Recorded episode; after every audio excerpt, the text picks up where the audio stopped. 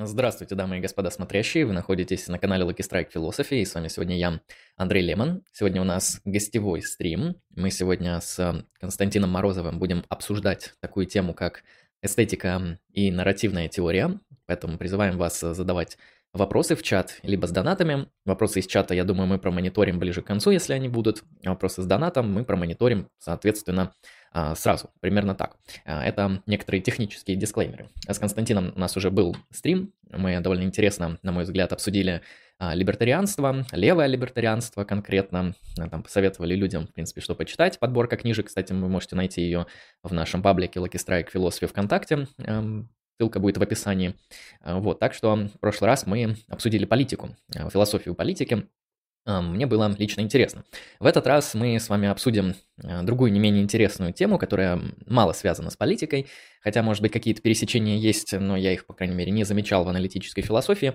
А, это эстетика, это нарративная теория, это, в принципе, теория искусства в широком смысле. Ну, наверное, лучше это, на мой взгляд, а, называть э, эстетикой. Вот, соответственно, об этом мы а, сегодня поговорим. Вот, Константин, я тебе, наверное, такой первый вопрос для затравки задам. В чем твой личный интерес вот к эстетике, потому что я лично тоже к этой теме довольно тяготею.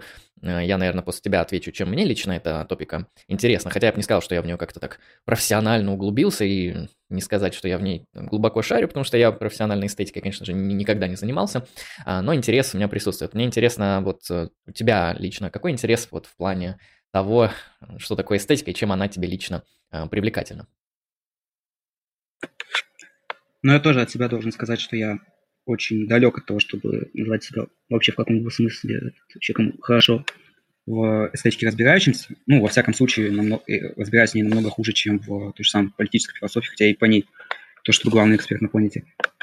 А, собственно, интерес, я думал, у меня он вызван, как и у многих, э, кому эстетика, в принципе, интересна, просто любовью к различным художественным произведениям в таком самом широком смысле, которая по мере ну, того, как этот интерес появляется и связке с интересом к философии, он э, трансформируется в определенный интерес к тому, каковы философские основания этого э, художественного творчества, и, соответственно, это уже выливается в интерес к эстетике как к той области философии, которая занимается поиском ответа на этот вопрос.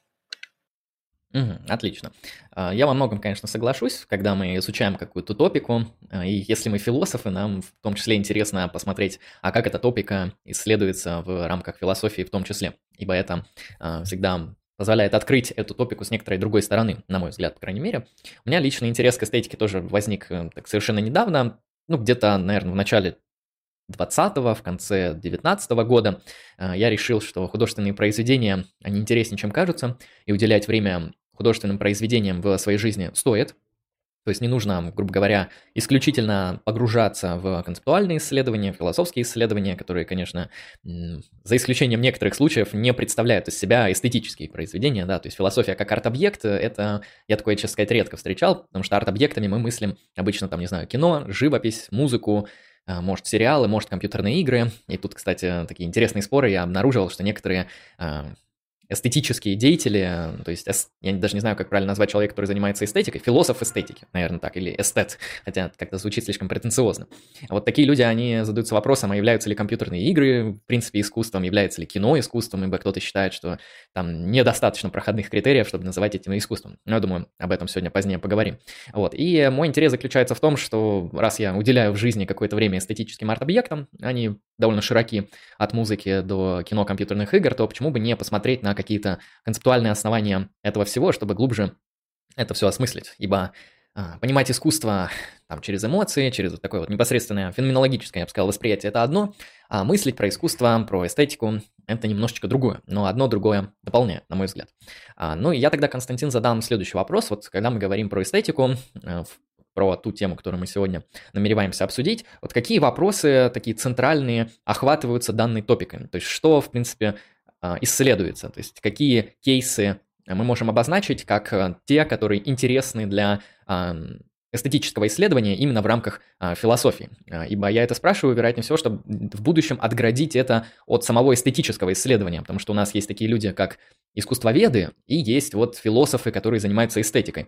И, наверное, я бы хотел вот уточнить, чем специфически отличается философское исследование эстетики от того же самого искусствоведческого.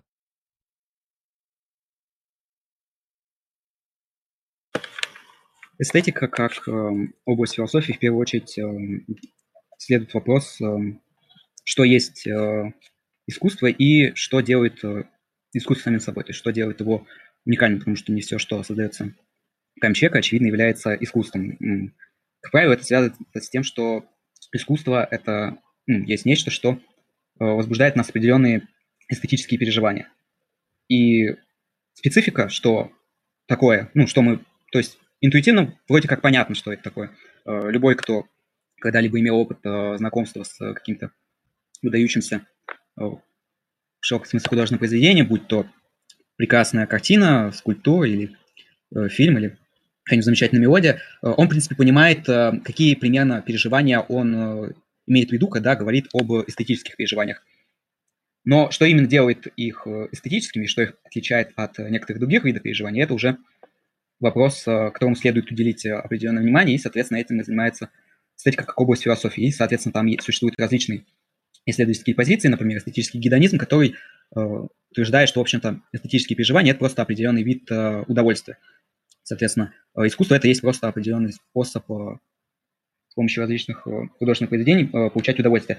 Существуют другие подходы, которые отрицают непосредственно тождественность эстетических переживаний удовольствию и рассматривают эту проблему по другим углом. Поэтому я думаю, что главный вопрос для эстетики – это вопрос, что делает определенное переживание, которое у нас пробуждает художественное произведение, именно эстетическим, а не не знаю, ну, просто можно сказать, что делает его эстетически, что делает его специфичным для нас, а почему мы э, об хорошей музыке рассуждаем немного в другой плоскости, чем, например, о хорошем обеде. Хотя есть люди, которые считают, что удовольствие от еды – это тоже некоторого рода эстетическое удовольствие. Ну, насчет последнего я скорее склоняюсь к этой позиции, ну, в силу того, что там есть и кулинария, как такая прикладная дисциплина, и есть там, не знаю, ресторанное дело, э, где ну, то есть просто если бы еда являлась некоторым объектом, который, ну, как бы съел и насытился, это было бы одно. Но я когда, так сказать, иногда, точнее, ходил в рестораны, я замечал, что он очень большой акцент делается на э, эстетическую составляющую блюда, то есть она, само блюдо подается в определенных эм, тарелках с определенным дизайном, да, с а, красивой там гравировкой и так далее в определенных условиях. Ну и вкус самого блюда также представляет из себя некоторую такую гармонию. Иногда мы можем встретить кучу блюд, которые, в принципе, там, как блюдо-то и не функционируют, ибо, там, предположим, что функция еды – это там, утолять голод или а, привносить в организм какие-то необходимые элементы для того, чтобы поддерживать его жизнедеятельность. Ну, вот я замечал, что многие блюда, они вот эту функцию очень слабенько эм, исполняют, ибо во многом они делаются действительно красивыми. Ну, или вспомним какие-нибудь свадебные торты, э, из которых там одна треть только съедается, а остальное представляет из себя такой практически архитектурный дизайн, э, который, ну, имеет, на мой взгляд, в том числе эстетическую цель, поэтому тут действительно э, по-разному можно говорить. А, хорошо. А, то есть нам, я бы еще добавил то, что эстетика, на мой взгляд, она занимается, в принципе, а, проблемами, связанными с философскими основаниями того, что такое красивое. То есть, да, как ты правильно подчеркнул, эм, мы можем этот вопрос реформулировать, на мой взгляд, в том числе в вопрос особенностей эстетических эмоций или особенностей эстетических переживаний. Вот, кстати, являются ли они эмоциональными, вопрос, наверное, дискуссионный, но можно в широком смысле, на мой взгляд, еще и спросить, что вообще такое красивое. Да? То есть, когда мы говорим о красивом, о чем мы говорим, и дальше уже проводить какой-нибудь э, секой или не секой концептуальный анализ э, красоты в целом. А, хорошо, вот ты выдвинул одну из интересных позиций, то, что эстетические переживания – это форма удовольствия. Это как-то обозначил эстетический гедонизм, а, и получается здесь любое эстетическое переживание, оно редуцируется до особой формы э, гедонистического удовольствия а, и определяется именно в рамках этих терминов.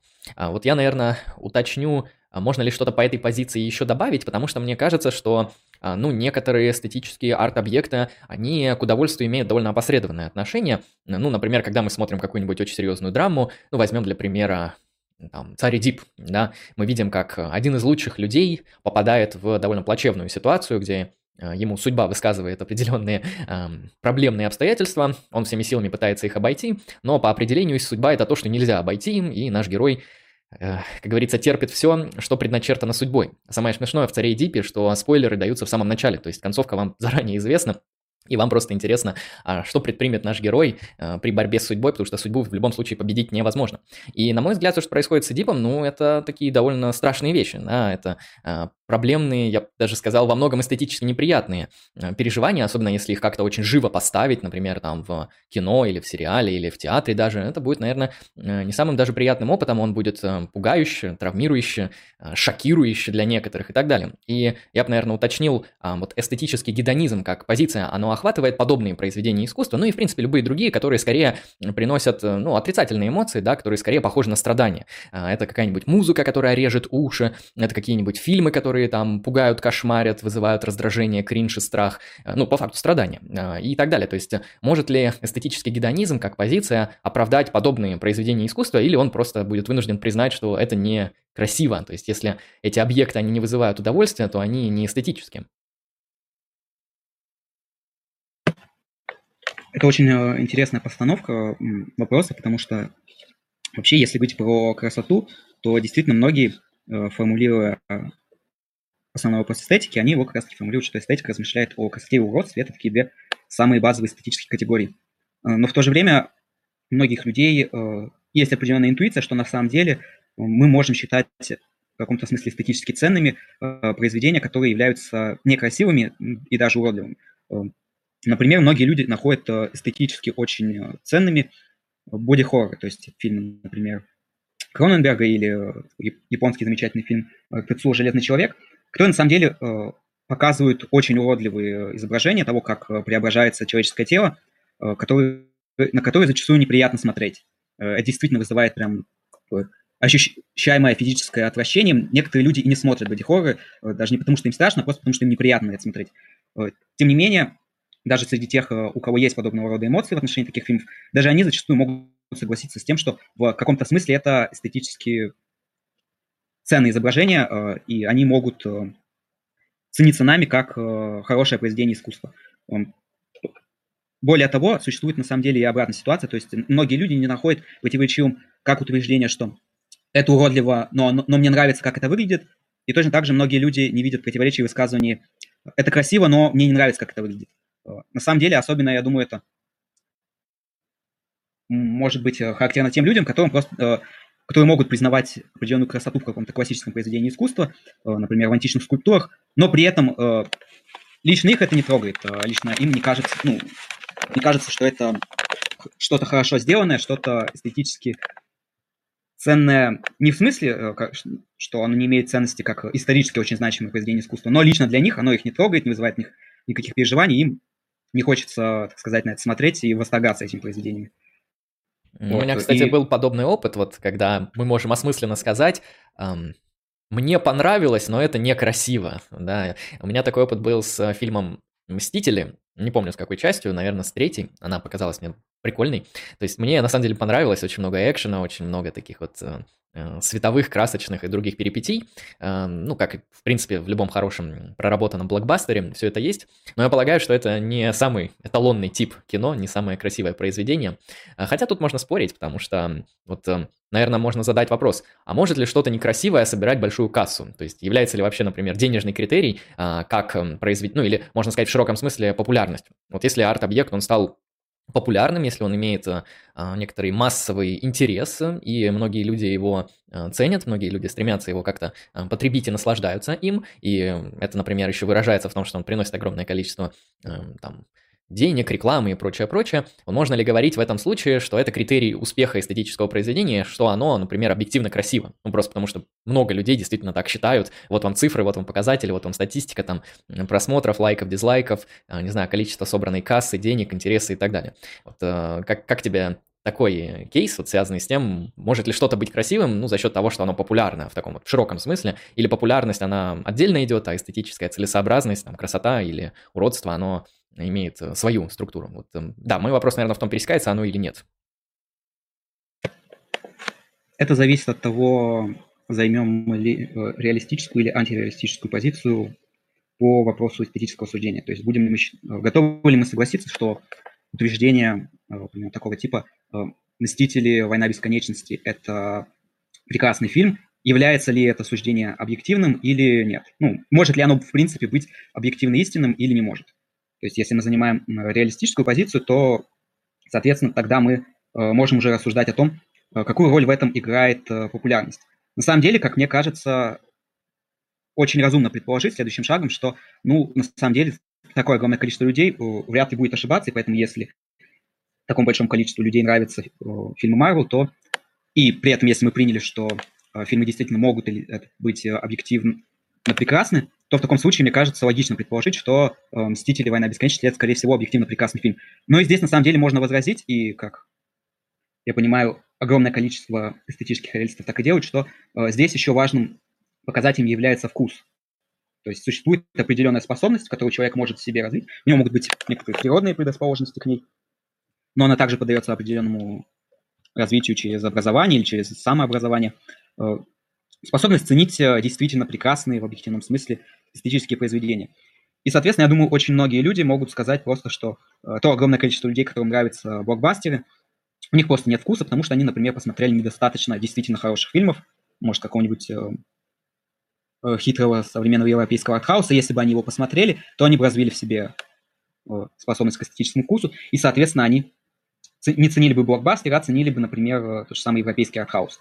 Вот. Ну, как мне кажется, это не до конца убедительно, потому что, на самом деле, я думаю, огромное количество тех людей, которым нравятся фильмы Марвел, многие из них посмотрели достаточное количество фильмов, э, чтобы говорить о том, что определенный вкус у них есть, э, но тем не менее их э, индивидуальные предпочтения в кино, они все равно не будут совпадать с тем, ну, что вот, условно так, входит в такую стереотипную стереотипный образ киношного сноба, который смотрит только европейский артхаус. Если же мы занимаем позицию антиреалистическую, например, позицию эстетического субъективизма, то тут э, на самом деле мы, в принципе, не можем сказать о фильме, э, является ли он прекрасным или нет э, в каком-то объективном смысле. Он является прекрасным или нет только для конкретных людей, в соответствии с их субъективными предпочтениями в кино. И, соответственно, все, что мы можем сказать о фильме «Мстители. Война бесконечности», это что просто есть огромное количество людей, чьим субъективным предпочтениям он соответствует. Это не значит, что он лучше, чем, например, фильмы Ларса фон Триера, которые нравятся меньшему количеству людей. Но вот просто есть такой статистический факт, что вот огромное количество людей, у них такие предпочтения, и им нравятся Мстители, и не нравится Ларс фон Триер. Угу. Это довольно интересно. А, я сейчас хочу привести аналогию и вот уточнить э, с твоей точки зрения, насколько она а, релевантна. Вот я приведу эту аналогию, наверное, для того, чтобы лучше понять, э, как работает вот этот эстетический дискурс. А, ну, представим, что мы задаемся вопросом о какой-нибудь корреспондентной теории истины. Вот э, предположим, что вот я высказываю суждение, на улице стоит дерево, или там передо мной находится дуб. Вот это суждение. И что происходит в этот момент? Я стою перед некоторым деревом, которое принадлежит к виду дуб, э, наблюдаю его, то есть у меня есть определенная там ментальная репрезентация, э, я произношу вот пропозицию «я вижу дуб», или передо мной находится дуб, и, предположим, мы реалисты, и в реальности действительно существует там все, что мы видим, и то, как мы видим эту реальность, оно соответствует этому, и, соответственно, вот действительно есть некоторый дуб, который я реально воспринимаю, поэтому суждение, то, что передо мной находится дуб, оно истина. Ну, как говорится, такой классический пример того, как работает корреспондентная теория истинности. Вот мне интересно, а можно ли вот этот э, тип э, размышления аналогически перевести на эстетику в контексте того, что вот мы имеем, мы имеем, например, э, эстетические свойства какие-то, ну или там эстетические характеристики у вещей, предположим, мы реалисты, да, пока не будем касаться субъективизма. А, у нас есть э, некоторый вкус, который является источником восприятия этих эстетических а, свойств или характеристик. И мы можем на основании этого делать определенные истинные высказывания эстетического характера по поводу а, качества этого произведения. А вот а, будет ли релевантна эта аналогия, если мы занимаем реалистическую позицию вот в этом а, эстетическом объективизме? Да, то есть э, один на один оно ложится, или есть некоторые тут тонкости, которые я, возможно, не подметил? Э, да, я думаю, если э, говорить об эстетическом реализме в трансубстанциональном ключе, то э, действительно мы можем говорить, что в вещах существуют определенные эстетические свойства, и мы воспринимаем какое-либо художественное произведение, мы просто воспринимаем эти свойства, и, соответственно, дальнейшие наши эстетические суждения, они являются уже, в общем, суждением о наличии, так сказать, в данном произведении этих эстетических свойств. Например, та же самая красота, сказав «Мстители война бесконечности» прекрасный фильм, я тем самым говорю, что есть такой объект, э, как фильм с и у него есть определенное эстетическое свойство. Э, на самом деле мы можем, в общем-то, занимать по относительно эстетических свойств также конструктивистскую позицию в том смысле, что эстетические свойства не существуют сами по себе, как некоторые свойства фильма, но мы определенным образом их конструируем своим разумом, но поскольку этот процесс также подается определенным объективным закономерностям, это тоже может являться объективистской позицией в том смысле, что хотя мы не, хотя свойства красоты его нет в фильме как таковом, э, тем не менее мы его определенным образом сами конструируем, но при этом, поскольку у нас у всех аппарат для конструирования эстетических свойств работает плюс-минус одинаково, по крайней мере, если у нас, э, допустим, вку- э, эстетический вкус схож, то мы можем сказать, что в таком случае эти свойства будут э, объективны, поскольку все люди будут конструировать их именно таким образом. То есть мы будем, так сказать, всматриваем э, красоту в предмет, но тем не менее э, мы делаем это не опираясь на какие-то личные предпочтения, а скорее поскольку это у всех людей одинаково работает.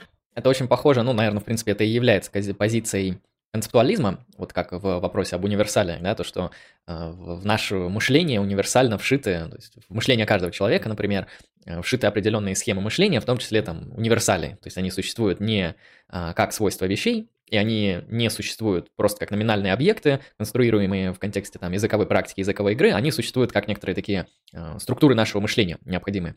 А я как понимаю, эта позиция очень похожа э, в контексте конструктивизма.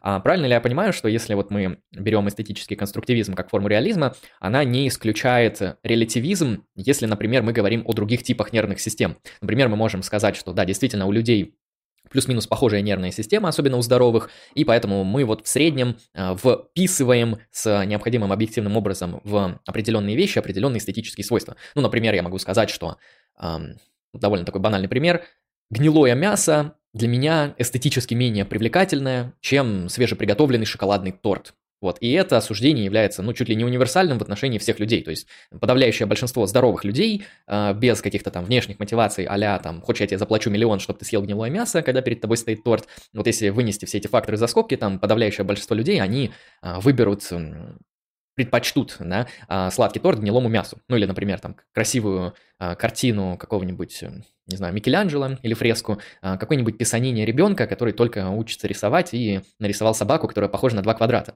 Вот правильно ли я понимаю, что это может, конечно же, быть истинным в контексте конструктивизма по отношению, например, к человеческому виду, но если мы предположим, что есть, ну, мысленный эксперимент, да, какие-нибудь там инопланетяне, довольно разумные, да, тоже с арт-объектами эстетическими эм, вкусами, но у них настолько альтернативная нервная система, что они видят красоту ну, для себя совершенно иначе. То есть правильно ли я понимаю, что данная позиция хоть и является реалистической, но она содержит элемент релятивизма. А, то, что, грубо говоря, если у вас будет совершенно альтернативная нервная система и способности к эстетическому восприятию, то и эстетика у вас будет тоже другая.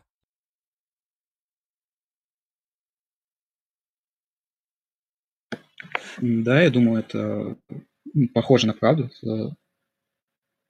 Угу. По крайней мере, я пока не вижу, какие могут быть э, проблемы в этой позиции. Если только не вводить э, допущение, что...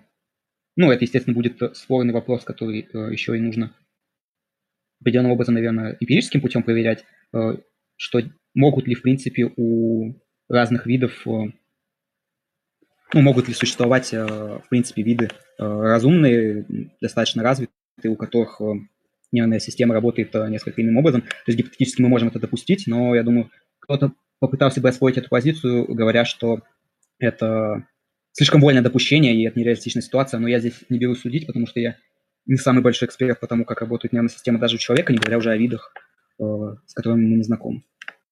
Угу.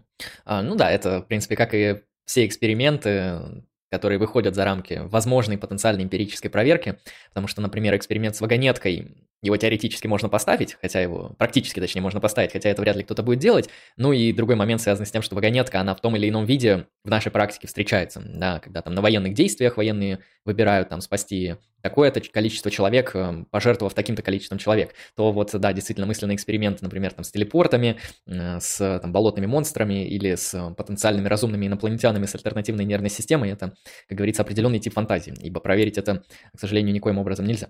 Ну, на то он и мысленный эксперимент. Хорошо. А, я тогда уточню, вот раз мы начали говорить про эстетический субъективизм, объективизм, вот давай эм, добьем, так сказать, объективизм. Вот э, я как понимаю, есть вот, э, ну, мы выделили два типа позиций. Первый это э, субстанциальное, да, то, что свойства, эстетические свойства – это присущие вещам свойства. То есть мы можем предположить, опять же, мысленный эксперимент, что Предположим, в мире все есть как есть, но в этом мире нету людей. В этом мире нету агентов и ни одного живого существа. Тогда, как понимаю, при этой метафизической позиции эстетические свойства, они будут. И они будут как характеристики вещей. Там, грубо говоря, Мона Лиза, она останется красивой, картина имею в виду, вне зависимости от того, существуют ли агенты, которые могут ее воспринять или не существуют. Вторую позицию мы обозначили как конструктивизм, который еще я переформулировал как, например, концептуализм, где эстетическое восприятие универсально вшито ну, в, нашу, в наши особенности восприятия. То есть они не зависят от наших предпочтений, но при этом это и не свойство вещей. Вот если говорить еще про реализм, есть ли тут еще какие-то позиции, а, которые отстаивают именно объективисты? Или это исчерпывается данными двумя а, теориями? Даже если есть, я их не знаю. Хорошо. А вот я еще, наверное, всегда думал о таком интересном моменте, э, связанном с тем, что э, на эстетическое восприятие, ну и в принципе на то, является ли что-то там красивым, некрасивым и так далее, предпочтительным, непредпочтительным, э, мы мы часто обращаемся к мнению экспертов. Ну или не мы обращаемся, но мнение экспертов играет определенную такую господствующую роль. То есть, грубо говоря, а, я там не обладаю каким-то высоким вкусом в музыке, и я и музыкой не занимался, я музыку не играл, я музыку не писал, я музыку не читал. Ну так, там пару треков Клавы, Клавы Коки, Славы Коки слышал, а, и вот этом, на этом мой эстетический вкус окончен. Но в то же время есть там эксперты, академические музыканты, профессионалы своего дела, которые там выучили и математику музыки, и историю музыки, и играли музыку, и там профессиональные музыканты и так далее, классические, например. А вот можем ли мы говорить, что у этого человека ну, некоторая такая господствующая позиция а, в Точнее, я бы сказал, даже авторитетная позиция в контексте выдачи эстетических суждений. Ну, то есть, грубо говоря, возьмем вот, э, да, двух людей, какой-нибудь Иван, который кроме попсы ничего не слушал, и какой-нибудь там профессиональный музыкант, который слушал все. А, ну, настолько, насколько это возможно, да, мы знаем то, что классические музыканты э, в обсерваториях, они слушают не только классику, но и там, в том числе попсу тоже, и оценивают ее соответствующим образом. Можем ли мы говорить, что у профессионала есть некоторые привилегия на вынесение эстетического суждения. Ну, не то чтобы привилегия, выносить может каждый, я имею в виду, нас, можно ли сказать, что его суждение более релевантно? Если да, то почему? То есть обязательно ли ответ на этот вопрос будет подразумевать наличие именно эстетического объективизма? То есть, грубо говоря, можем ли мы при эстетическом субъективизме говорить, что вот Иван, он хуже разобрался, чем Антон, который профессионал?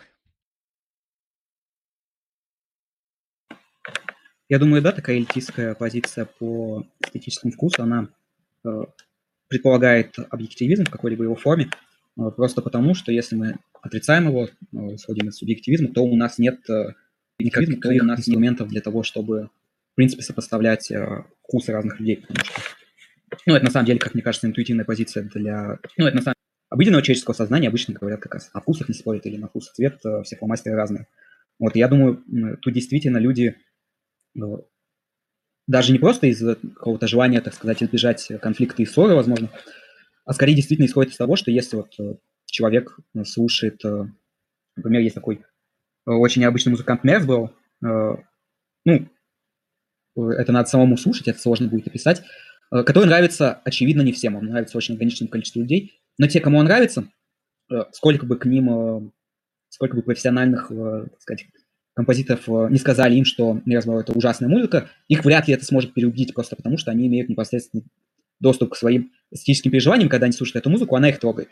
Эм, и, соответственно, никто, сколько бы музыки он в своей жизни не переслушал, если он будет ему говорить, что это плохая музыка, ее не стоит слушать, она ужасно э, написана сыграна, так сказать, то человек это не сможет переубедить просто потому, что э, вот эстетические переживания этих людей, они для него уже особой роли не играют. И даже мы, вот если попытаемся занять какую-то нейтральную позицию,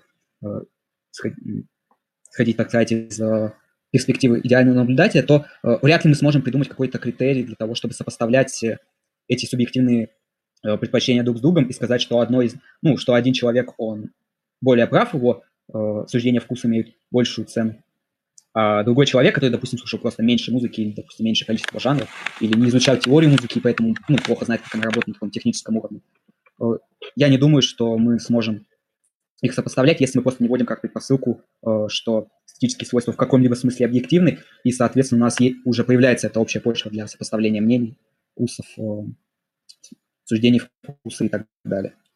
Угу. Ну, то есть Если я правильно понимаю, в случае, если мы занимаем субъективистскую позицию по вопросам эстетики, то любой эстетический спор, он будет выглядеть следующим образом. Мне это понравилось, я полагаю, что это красиво, а другой человек говорит, мне это не понравилось, я полагаю, что это некрасиво, и вопрос там почему или вопрос э, а какие критерии там красоты, или вопрос, а почему твое суждение, твои размышления, они правильные, он не будет иметь смысла, если мы на субъективистских позициях стоим. То есть единственное, что мы здесь можем, это сказать, мне понравилось, а другой скажет, ну, мне не понравилось, и все. Или есть тут некоторая лазейка, ну, именно осмысленного спора, э, в которой мы можем... То есть могу ли, имеет ли смысл вообще говорить о том, что нет, ты не прав в том, что тебе не понравилось, если мы на субъективистских эстетических позициях стоим? Я думаю, что объективизм определенно исключает, что мы можем кому-то сказать, что ты заблуждаешься в своей эстетической оценке. Э, например, если человеку э, нравится комната Томми Вайсо, и он говорит, что это замечательный фильм, вообще лучшее, что когда-либо снимали, то мы, если мы занимаемся объективизмом, определенно не сможем сказать, что ты не прав. Э, фильм на самом деле ужасный, и с тобой, наверное, что-то не так, раз он тебе нравится. Ну, даже такой более либеральный просто, что ты не прав, мы вряд ли сможем сказать. Тем не менее, это не исключает, на самом деле, разговоров об искусстве, в том числе определенных аргументированных споров. Просто потому что люди по-прежнему, ну, даже если мы занимаем субъективистскую позицию, люди по-прежнему могут э, обосновывать, почему им нравится то или иное произведение. Э, рано или поздно мы дойдем до той точки, где люди говорят, что это просто, ну, так, субъективистски, это просто мне нравится. Например, э, вот, потом приведу пример. Э, они могут э, говорить что мне это нравится, определенные вещи, они про них могут говорить, что это просто мне нравится, потому что это просто доставляет мне определенное э, эстетическое переживание ценное. Э, но при этом фильм или книга или друг, любое другое произведение искусства, оно может состоять э, из большого количества элементов, и не все из них э, нравятся просто потому, что прежде чем мы э, редуцируем все просто до впечатлений, мы можем разбирать произведение на отдельные составляющие и говорить, что конкретно нам в нем нравится, а что нет. И, соответственно, из этого могут э, возникнуть э, осуждения, иногда даже споры между людьми, занимающими субъективистскую позицию. Э, например, касательно фильма люди могут обсуждать, как написан сценарий, как, например, написаны арки у отдельных персонажей и как они их проходят. И, соответственно, люди могут вступать в обсуждения и споры касаемо деталей того, как сценарий написан. При этом рано или поздно это сведется к тому, что определенные вот аспекты, к которым мы придем они просто нам нравятся или не нравятся, но перед этим мы еще можем потратить некоторое время на обсуждение тех вещей, по которым мы не говорим просто, что это хорошо или плохо, мы можем говорить, что э, сценарий, он хорош не просто потому, что мне нравится, а потому что он состоит вот из таких элементов, а уже про эти элементы мы можем говорить отдельные, что они мне нравятся или не нравятся. Э, ну, естественно, не только про один элемент, но и про то, как они шиты друг с другом, потому что э, хорошо сшить э, разные сюжетные линии, это тоже большой талант э, сценарий должен иметь. Вот, я думаю, поэтому Субъективизм, конечно же, не исключает возможность говорить о произведениях искусства и долго, плодотворно их обсуждать, э, в том числе, возможно, переубедить кого-то, например, если человека в каком-то смысле ложное впечатление закрылось, что э, сценарий хорошо написан по его собственным критериям, то есть ему могут объяснить, что э, ситуация, э, возможно, ну, указать на какой-то аспект, которому он первый раз не придал внимания, и при пересмотрах, например, того же самого фильма, э, человек придет к выводу, что его первое впечатление было ошибочным, и фильм перестанет ему нравиться, а возможно, наоборот – начнет, потому что в первый раз он к какому-то аспекту придал меньшее внимание, не обратил на него и так далее. Вот. У меня на самом деле на опыте, так сказать, на практике был похожий спор. Мы с моим знакомым посмотрели один и тот же фильм. Он назывался «Гнев человеческий», фильм Гая Ричи. Э, я его оценил как очень крутой фильм, очень интересный, с а, крутыми персонажами, с, на мой взгляд, интересно проработанным сюжетом, вот именно в плане постановки, потому что там одна и та же сцена проявляется примерно три раза в фильме, но с разных планов, и в каждом случае один и тот же получается фактический момент, то есть одно и то же положение вещей эстетически преподносится с разных точек зрения, это как бы составляет для нас такую большую картину. Ну, я имею в виду начальную сцену, если кто понял, о чем речь. А, ну, я не хочу давать подробности данного фильма и в сюжет, но вот мне фильм понравился, да, а моему знакомому нет. И я такой спрашиваю, а что же тебе там не понравилось? То есть смотри, какие персонажи, какая подача, какая актерская игра, какие интересный, а, какой интересный такой саундтрек, хотя немного нагнетающий, часто повторяющийся, но очень так, характерно играющий свою роль в контексте данного произведения. И он мне сказал, что там была сцена, она там действительно была, где слишком нереалистично показали доспехи. ну не доспехи, как это называется, броня, полицейская броня или спецназовская броня, что-то такое. В общем, они абсолютно нереалистичны. Ну, в том плане, что, во-первых, в реальности таких доспехов э, нету, они не используются, и если бы они были даже созданы и использовались, то они не показывали бы той эффективности, которую они показывают в фильме. Ну, то есть на, на человеке надеты какие-то непонятные железные пластины, которые скорее похожи... Ой, сейчас донат, прошу прощения. Пройдет. А, древнее явление. 2000 а, рублей. А, спасибо большое на новогодние конфеты. Да, 2000 рублей мне действительно хватит на новогодние конфеты. Это большое спасибо. Я сейчас закончу свой тезис и еще раз спасибо скажу за донат. А так пока благодарю. Соответственно, он говорит, что, ну, нереалистичные доспехи, то есть какого черта, вот э, какая-то хрень, похожая на мотоциклетную одежду, и от нее все пули рикошетят, отлетают, вообще люди урон никакой не получают. Как, как это такое возможно? На что я задал вопрос, а чего ты взял, что в этом фильме должен быть какой-либо реализм? То есть почему ты полагаешь, что там все так, так реалистично должно быть? А первый вопрос я ему задал. Он это, кстати, хорошо убедительно обосновал тем, что, ну, это не жанр научная фантастика, то есть там по фабуле фильма не было сказано, что там должно быть что-то странное и сверхъестественное. А второй момент а, он проаргументировал тем, что вот э, в фильме должна быть преспозиция, что если он вначале не заявляет, то, что он антиреалистический, например, «Звездные войны», да, то он должен быть реалистический. Ну, здесь я уже не согласен, потому что я несколько раз ему объяснил, что эти доспехи очень эстетически крутые. Если бы там сделали что-то реалистичное, оно выглядело бы просто мерзко, отвратительно и неинтересно. Оно бы не могло двинуть сюжет, куда двинуло, оно не могло бы создать тот эффект, который создало и так далее, и так далее. То есть эти доспехи, они там играют эстетическую роль и не должны претендовать на реализм, потому что это не документалка. Вот, и мы вот так вот как-то не сошлись на мнениях, то есть мы посмотрели один и тот же фильм, и так как у меня нет вот этой вот эм, реалистической предпосылки, рассылке о происходящем мне все зашло.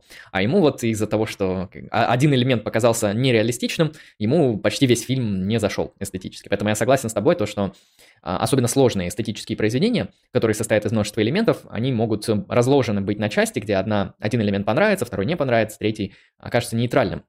Я даже предположил, а могут ли быть простые эстетические произведения, то есть такие, которые не состоят из частей, и можем ли мы тогда сказать, что вот э, нравится, не нравится в отношении одного элемента? Но мне не приходит в голову ни один арт-объект, который я бы мог назвать простым. Потому что в каждом арт-объекте, я как понимаю, используется множество деталей, их много, они часто разные и так далее. А, а в кино так подавно. То есть кино невозможно сделать, чтобы оно состояло из одного элемента, ибо оно состоит из множества разных элементов и их внутренней гармонии. А вот как-то так. Ну, это так, личный пример у меня.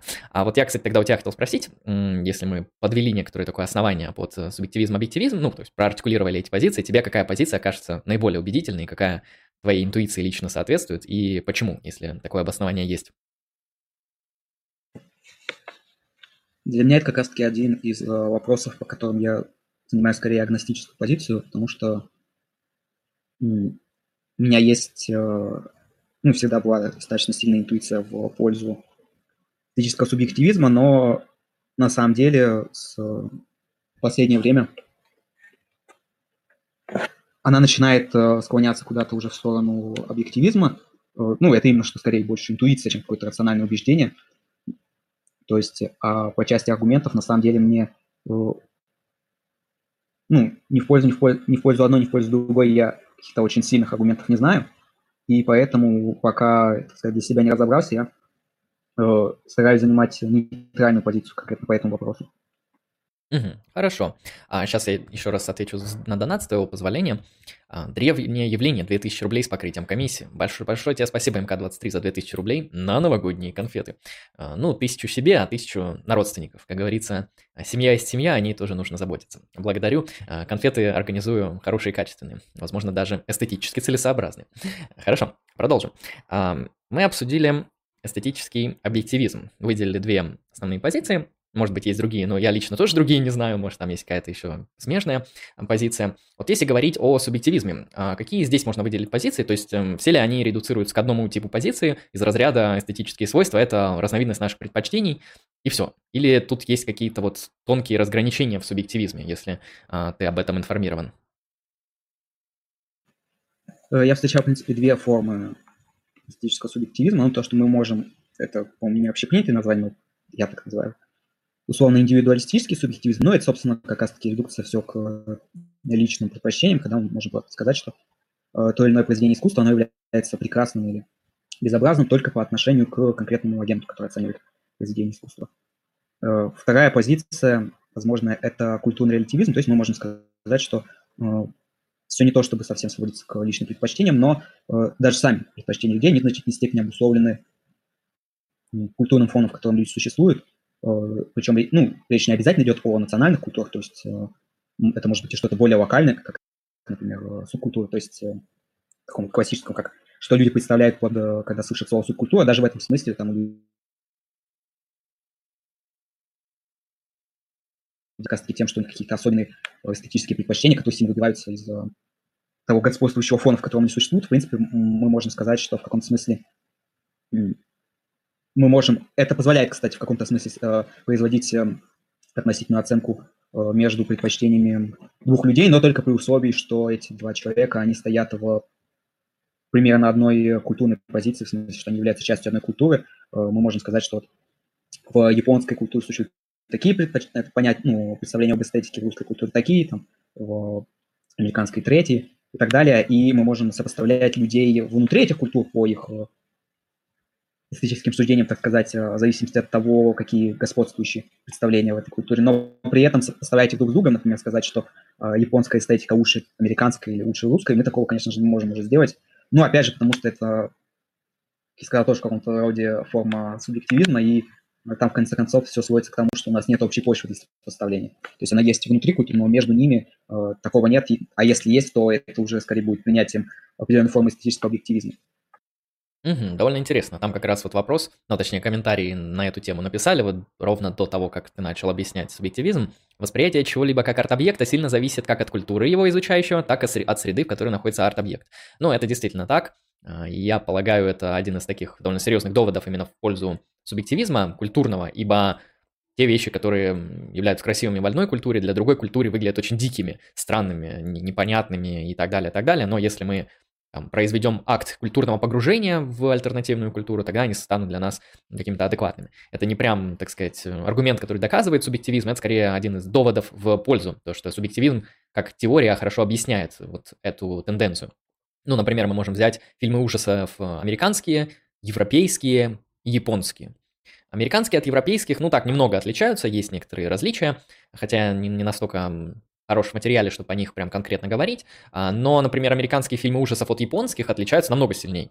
И часто просто человек, который воспитан в контексте эстетической западной культуры, принципиально не поймет, что происходит в японских фильмах ужасов, потому что они построены совершенно по альтернативной структуре. Там другая традиция, другой, другие пассажи, и то есть они не просто такие же, как американские, только с другими декорациями. Нет, они вообще другие. Принципиально разные и непонятные для западного зрителя, пока он не культурно себя погрузит в японское понимание эстетических вот этих свойств и так далее. А, хорошо, да, интересно. Это очень похоже на метаэтику, хотя я так замечаю, что он очень многие такие метафизические кейсы, они вот делятся на что-то подобное, а там субъективизм, объективизм, где субъективизм, он какой-нибудь там личный и публичный, где публичный, например, культурный, ну и объективизм какой-нибудь там радикальный, а вот это реально существует не вне зависимости от сознания агентов, и умеренный, то есть э, существует э, объективно универсально, но зависимо от ментальности агентов, то есть mind dependent, я бы сказал, если английским языком выражаюсь. А, вот я бы хотел тогда, наверное, еще уточнить такие кейсы, связанные, вот когда мы примерно очертили поле позиции субъективистские, объективистские в эстетике, я бы, наверное, задал такой вопрос, вот если мы берем объективизм, а, вот неважно в какой форме, наверное, бери в какой тебе удобно, задам такой вопрос, вот, э, соответственно, какие претенденты на то, чтобы сказать, вот эти эстетические свойства делают объект объективно красивым. Вот ты в начале стрима поговорил о гедонизме, да, если X приносит удовольствие, то он красивый, а можно ли выделять еще какие-то вот тут э, кейсы, если ты э, с этим, опять же, информирован?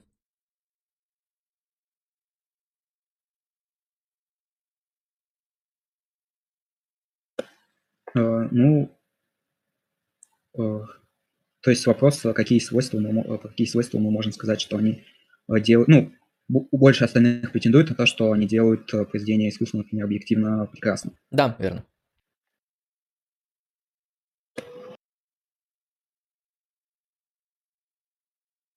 Ну, в первую очередь, что приходит э, на ум, это определенная сложность, то есть э, произведение, которое является сложным в смысле большого количества элементов э, его композиции, то оно является в каком-то смысле более прекрасным. Ну, например, я думаю, многие бы согласились, что детализированная картина, она прекраснее, чем такая упрощенная, схематичная.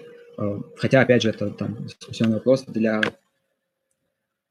больших фанатов э, супрематизма, потому что достаточно простой и схематичный, и при этом многие могли бы сказать, что им кажется, что это ну, какой-то пик эстетики, но тем не менее я думаю, что если э, занимать позицию объективизма, то я думаю, супрематисты они скорее проигрывают, потому что на самом деле количество людей, которым нравятся супрематистские произведения, они, оно очень невелико в сравнении как раз-таки с людьми, которым нравится более детализированная живопись, причем не только в смысле количества обилия деталей, например, обилия цветов. И следующее, что вытекает из сложности, на самом деле, это гармоничность. То есть э, даже если произведение полно элементов, но при этом они определенным образом не гармонично друг с другом связаны, э, то я думаю, многие бы охарактеризовали таким словом, что это просто каша какая-то.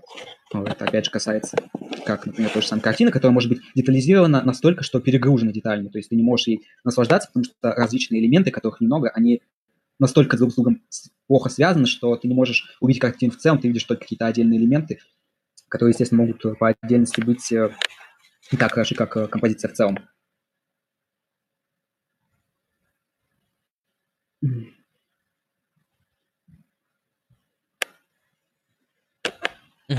Ну, хорошо, это, в принципе, такие два кейса, с которыми я во многом соглашусь, то, что там важна сложность, но переизбыток сложности произведение лучше не делает. Ну, вот часто говорят, например, классическая музыка, она сложнее, чем какая-нибудь современная электронная клубная музыка. Фактически это так. Хотя есть исключения, да, есть такая электроника, где там напихано тысячи элементов, и она очень хаотичная, но там вопрос к тому, насколько она красивая. И, соответственно, ну, мы можем сказать, что это действительно так. Но вопрос, эм, а если мы просто, да, напихаем в какое-то произведение гиперсложности, то есть напихаем там не 10 инструментов, э, как в оркестре, да, а там 50 инструментов, там просто э, всю возможную гармонию воспроизведем настолько, насколько это возможно, будем играть там в 53 тональностях и так далее, и так далее. То есть вот эта сложность, она, получается, уже скорее начнет вредить этому произведению, она сделает его менее красивым. И это действительно так, то есть сложность, она важна, но не только лишь сложность делает произведение красивым, потому что эта сложность должна быть как-то обоснованным, как-то гармонически соединена с друг другом. Мне в голову приходит сразу произведение э, «Властелин колец», а, даже не знаю, на что сделать акцент, на фильм или на книгу, ну, наверное, лучше на фильм, как более популярную вещь. А, в фильме очень много деталей, то есть там огромный сложный ролл, лор, там проработанный мир, там тысячи арок персонажей, там большой мета-сюжет, э, мета-посыл, то есть очень много на самом деле всего. То есть сложность этого произведения, ну, действительно поражает, ибо куча деталей, все хорошо проработаны, и присутствует там обоснованно. Но еще больше поражает то, что все эти там тысячи деталей, они сплетены в одну большую гармоничную сеть. Они там не просто как бы валяются не взаимосвязаны, они играют определенную там роль, они взаимосвязаны с другими элементами, то есть они выстраивают такую большую цельную а, картину данного мира и всего, что там происходит. В этом плане я бы сказал то, что эм, трилогия «Властелин колец», да, не будем вдаваться в, в анализ «Хоббита», она не только сложна, но и гармонична. Ну и поэтому мы можем полагать, что она очень красивая.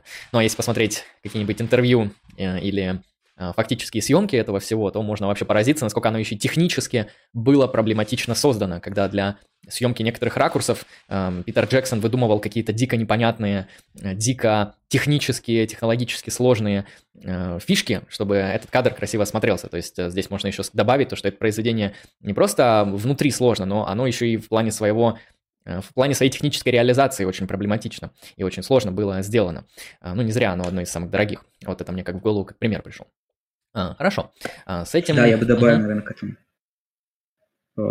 что вот два, что мы озвучили, то есть гармоничность и сложность, э, э, ну, ты к этому, Лен, по-моему, не поговорил это прямо, э, еще важным элементом, хотя тут, мне кажется, будет несколько спорно уже, является, что должна существовать определенная, ну, не совсем идея, может, концепция, которая объединяет это все, то есть не просто в сеть, а подчиняет, то есть можно просто гармонично связать друг с другом элементы, но в хорошем произведении, как мне кажется, речь идет еще о том, что они связаны воедино какой-то единой концепции, и поэтому между ними нет никакого рассинхрона, даже если по отдельности друг с другом они более-менее органично связаны. Ну, я сам могу привести здесь пример э, достаточно недавний, э, замечательный, гениальный сериал, э, шедший на Netflix «Аркейн», в котором тоже огромное количество мелких деталей.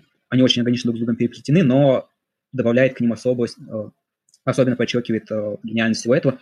Еще и то, что они все завязаны друг с другом единой концепцией, которая прослеживается в каждом отдельном элементе, и, соответственно, каждая отдельная деталь, она поражает не просто тем, что уделено огромное внимание э, к таким мелким нюансам, что при каждом последующем пересмотре ты обнаружишь все больше и больше, но и что каждая отдельная деталь, она есть там не просто ради себя самой, ради, так сказать, технических понтов, что у них было достаточно времени и денег, чтобы заморачиваться над этим, ну и что все это в итоге ведет к раскрытию одной единой концепции, которая заложена в начале, и до самого конца зритель с ней проходит, э, все посвящено непосредственно ей.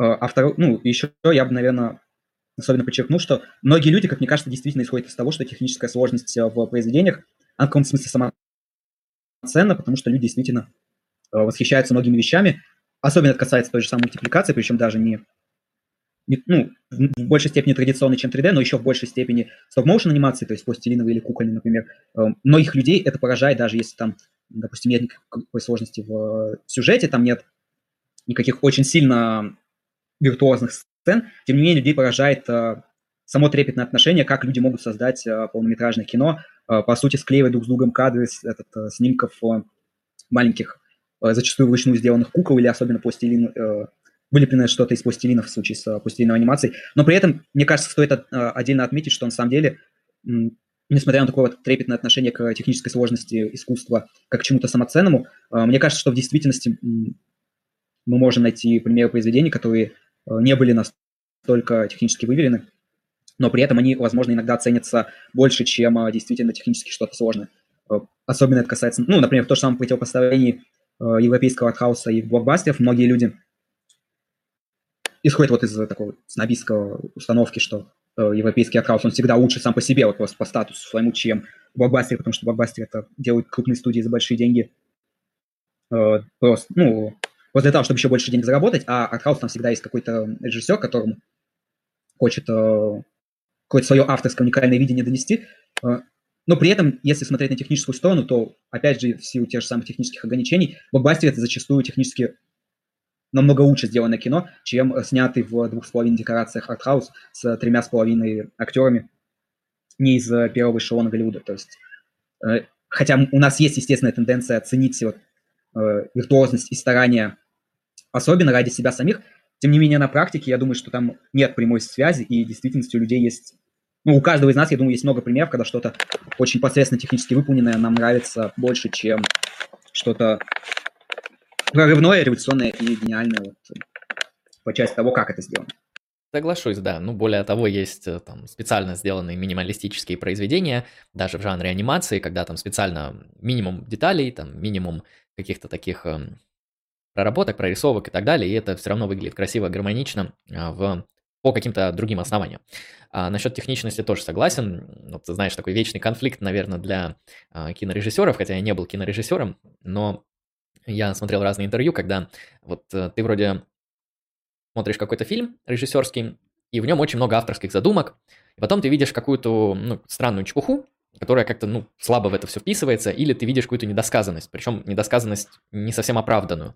И потом ты копаешь в там, всякую информацию про этот фильм, как он снимался, что там было. И там часто бывает такое, что либо продюсеры сказали, вот мы это убираем, мы это обрезаем, это не нужно, вот и так далее. То есть быканули продюсеры на авторское видение, а либо просто там какие-то вообще чисто финансовые приблуды случились, там денег не хватило поставить эту сцену. Или еще, как я замечал, бывают забавные ситуации, когда актеры на актерской площадке как-то не смогли договориться, и, в общем, актеры отказались играть какую-то сцену, и пришлось переписывать сценарий. Это было в сериале Twin Peaks, там два героя, они, получаются, в жизни а, ну, они в романтических отношениях, я не знаю, они там женаты нет, но, в общем, мутили вместе.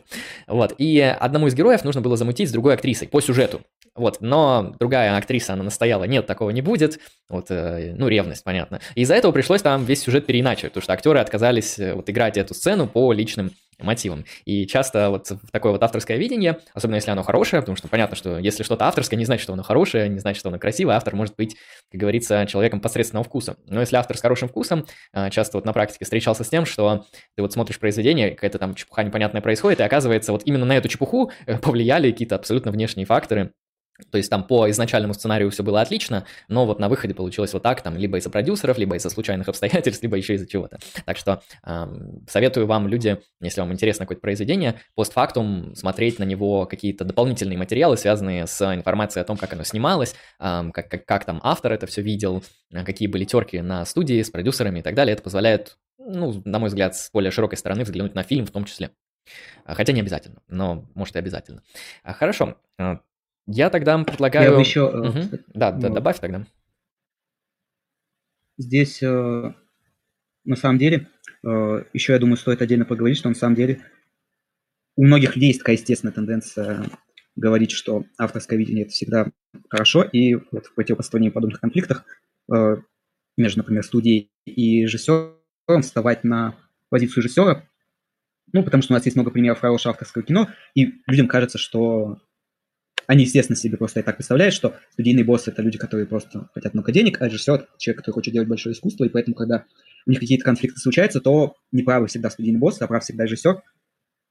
Э, ну, есть на самом деле контрпример э, замечательный. Э, фильм «Фантастическая четверка» 2015 года, снятый режиссером Джошем Транком. Потому что если смотреть на историю создания фильма, то люди, которые действительно хотели сделать это кино хотя бы терпимым, чтобы его можно было смотреть, это были как раз-таки студийные боссы. А Джош Транк, как режиссер, ну, действительно уникальным подходом, он делал все, чтобы фильм получился абсолютно несмотрибельным мусором. Он, в общем-то, таким и получился, просто немного другим, чем э, задумал Транк, но ни у кого нет никаких сомнений, ну, если углубляться в историю создания, что если бы мы смотрели его режиссерскую версию, то все было бы еще хуже, чем оно было э, в реальности.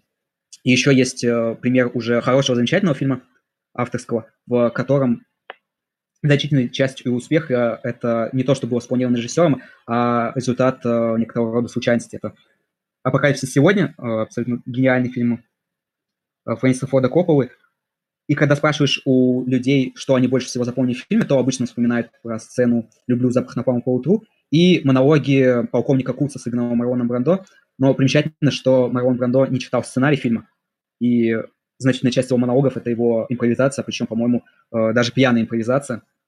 И это очень примечательно, когда, в общем-то, авторский фильм э, запоминается людям не за счет э, ну, в том числе за счет, естественно, уникального визионерского подхода к опылу, но не в последнюю очередь также за счет пьяной импровизации зазнавшегося актера, который на съемочной площадке был всего две недели, потому что запросил себе высокий гонорар, который студия была, ну, не всего оплатить больше, чем на две недели. То есть это тоже очень примечательно. История, что не всегда что-то хорошее в фильме – это прямая заслуга режиссера и того, что он что-то постарался туда привнести. Ну, я сразу вспоминаю вот, «Зеленый слоник», где там тоже, например, э, диалоги, насколько понимаю, между Пахомом и Епифанцевым абсолютно рандомные, то есть они не придерживались никакого строгого сценария, то есть там некоторая такая фабула между ними создается, и дальше актеры на собственной харизме и таланте э, создают то, что создают. Ну и, кстати, диалоги более-менее убедительные, это, на мой взгляд, тоже один из таких хороших примеров, где отсутствие сценария э, не повлияло на то, насколько хорош фильм. Но там просто, наверное, прикол в том, что это не случайность, а то, что это изначально было так задумано, как раз Натальей Басковой, то, что вот эти персонажи должны быть живыми и не подчиняться вот каким-то там жестким правилам сценарной работы и так далее. В общем, как говорится, вам дали характеры персонажа, а вы их сами развиваете. Поэтому, ну, поэтому этот фильм довольно круто смотрится. Хотя я его воспринимаю по большей части как комедию, потому что большая часть фильма это очень смешное событие, ну, не считая концовки, но фильм со смыслом. Ну ладно, не будем углубляться. Я, я соглашусь с тобой абсолютно, да, бывают, влияют очень такие странные факторы, и действительно иногда э, режиссеры, они делают э, что-то в лучшую сторону, чем нет. Но действительно предпочтение чаще всего отдают, конечно же, автору. Я, кстати, соглашусь с тобой по поводу Аркейна. Я его посмотрел один раз, мне понравилось. Мне понравился именно визуал, потому что я привык... Ну вот я до этого посмотрел аниме по Dota 2, и мне не понравилось. То есть э, оно похоже даже не на аниме, потому что я думал, ну будет просто как, как японское аниме, только про доту. Но там даже вот оно не тянет до уровня японского аниме, там почему-то гипер мало FPS, то есть обычно там в аниме и так мало FPS, а тут еще меньше, то есть оно вообще как-то ну, дико кошмарно смотрится, не очень так плохо все подано, и мне ну никак не зашло. Я от Аркейна ожидал ну что-то похожее, то есть какое-то такое вот проходное произведение, которое имеет цель ну очередной раз там хайпануть, очередной раз там создать рекламу для компьютерной игры, но я получил ну, что-то совершенно альтернативное. Я получил гиперпроработку, то есть те оценки, которые это произведение заслужило, на мой взгляд, они абсолютно оправданы, потому что ну, такой высокой проработки деталей анимации, я не говорю там про сюжеты, про прочее, потому что тоже все на довольно высоком уровне, но вот визуал а, дико круто проработан, и действительно я соглашусь с твоим тезисом, что там все играет на вот подчеркивание а, там как, некоторых центральных, центральных идей, центральных мотивов, то есть все подчинено объяснению такого метанарратива, и очень хорошо подчинено, очень красиво это выглядит. А, знаешь, у меня тут на, на фоне этого возник такой вопрос, вот ну, наверное, для примера лучше взять фильм «Аватар», вот «Аватар», который фильм, да, предположим, что там метанарратив, ну, точнее, не метанарратив, а главная мысль, да, или, как говорится, сюжетный твист заключается в том, что колониализм – это что-то плохое, да, или колониализм – это что-то вот такое неприемлемое. Предположим, это основная задумка фильма. С этим, конечно, можно спорить, но, по-моему, там довольно очевидно это все. А, как думаешь, на твой взгляд, если мы будем усложнять произведение, что будем вводить туда больше, чем одну основную идею, а, как думаешь, э, это усложнение принципе, релевантно. Есть ли какие-то, на твой взгляд, там хорошие примеры, где вот в фильме не один вот этот вот э, центральный посыл, да, а там два, три, четыре, и они могут быть не связаны, и все хорошо обоснованы. Ну вот как-то так, потому что я в основном вот э, фильмы делю, наверное, на два типа, в котором есть вот этот эм, центральный нарратив, и я смотрю, насколько он обоснован а, через художественную форму, либо этого нарратива нет. То есть фильм, он вот как фильм Тарантино. Вот все, что там происходит, то там и происходит. Это никуда не отсылает, это не проясняет какие-то там мета-сюжеты, это не подчиняется какой-то такой вот мета-идеи. А фильм построен вот в контексте того, что происходит в фильме. То есть, как говорится, да, если вы видите на экране, что два человека продают дурь, то это не должно ничего значить, кроме того, что два человека продают дурь. Вот это, это буквально это и значит. А, а вот в аватаре мы можем говорить, что вот смотрите, когда наш персонаж там, переходит на сторону туземцев, это вот такой типичный ход, где он понял, осознал неправильность действий а, вот других там и, и так далее, и то, что колониализм плохо и так далее. Вот как думаешь, с твоей точки зрения, не повредит ли кино, если мы будем вводить больше, чем основную идею, чем одну, если там их будет две, три и так далее. Вот, и надеюсь, понял вопрос, если что, я уточню. Ну, на самом деле, я думаю, многие произведения, которые мы которые в историю вошли как э, гениальные, про них можно сказать, что в них больше, чем одна идея, в них больше, чем одна тема. И каждая не уделяет внимания, может, в разной степени, но при этом, я думаю, что все равно даже про них чаще всего можно сказать, что есть какая-то одна центральная. Ну, раз мы его уже, мы уже сказали, то тот же самый Аркейн. В нем, разумеется, несколько тем. В нем отдельно э, прослеживаются темы, связанные с семьей, почему-то разные темы. То есть то, что связано с отношениями сестер, с отношениями приемных родителей и их детей. И просто родители там, ну, на самом деле, значительная часть персонажей, то есть Силка, Синджит, Ванда, Маркус, э, они представляют собой такие отцовские фигуры, которые идут на какие-то ужасные вещи, ну, не ужасные, а просто предусудительные, возможно, с точки зрения остальных, э, ради своих детей.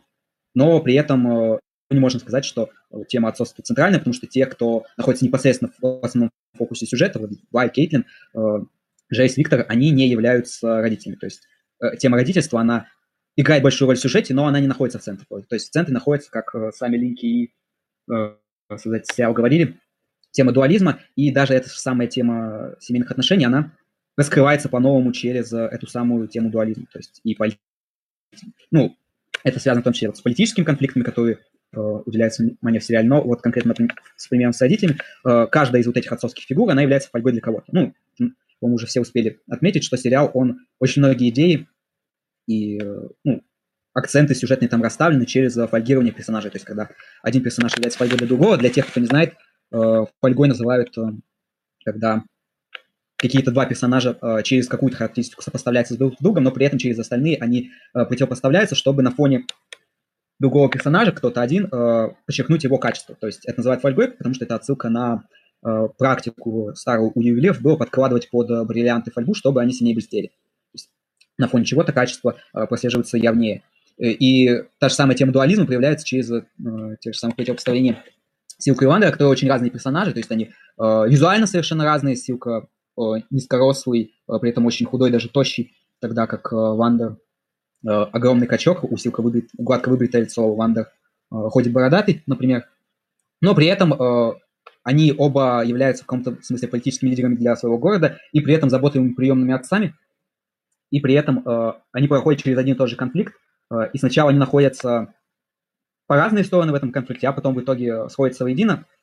То есть здесь обе темы, и политическая, и вот семейная, они играют на раскрытие общего концепции сериала, э, который, в общем-то, из игры на самом деле взята вот про это дуализм, где у нас есть э, две стороны конфликта, но это дуализм не манихейский, потому что обе стороны в равной степени хорошие, плохие, и там нельзя найти э, правых виноватых.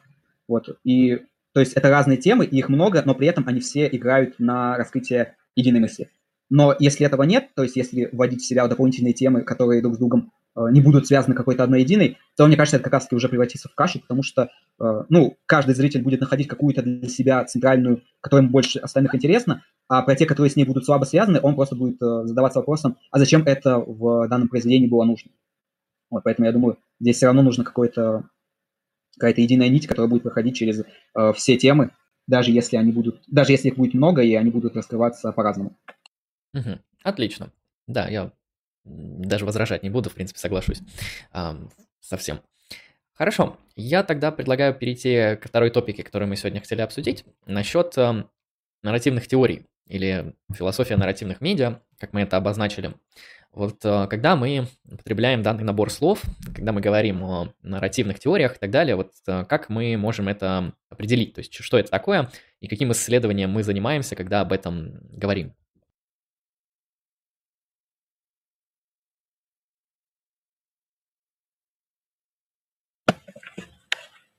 Ну, в первую очередь мы задаемся вопросом, э, что такое нарратив, то есть э, что такое повествование, и что, ну, это связано, естественно, с э, темой искусства, хотя и не исчерпывается, то есть, как известно, нарративные теории это в том числе в вопросе личностной идентичности одна из важных действий, один из важных ответов на вопрос, что обеспечивает идентичность, ну, личностную идентичность субъекта.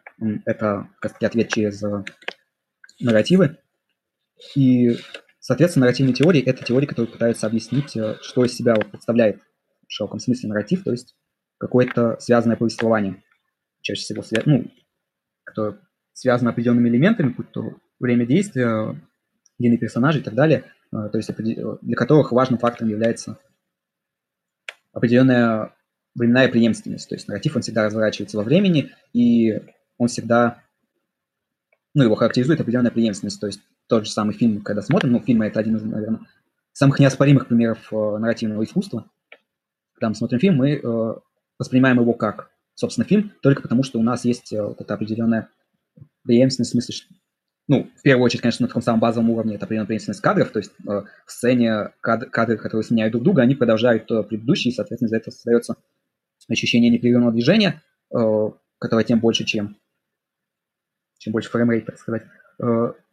Э, и даже при переходе между сценами, монтажным скрипком, все равно сохраняется определенная э, преемственность в том смысле, что если бы в фильме э, в каждой новой сцене были новые персонажи, новое время, место действия, они были бы, получается, совершенно сюжет друг с другом не связаны, то это сложнее было бы воспринимать как э, фильм, а не как просто набор каких-то скетчей. Ну, при этом, конечно же, есть э, такой формат, как э, киноальманахи, который объединяет в один фильм несколько историй, зачастую друг с другом не связанных, но это не контрпример против того, что я говорю, потому что даже там все равно э, в рамках одного сюжета в альманахе все равно существует эта самая преемственность, и даже в, между этими разными сюжетами э, все равно есть преемственность некоторая в плане формата, то есть когда мы переходим от одной истории к другой, мы, в общем-то, понимаем, что вот это сейчас был переход, и что нам нужно перенастроиться, так сказать, на новую сюжетную линию.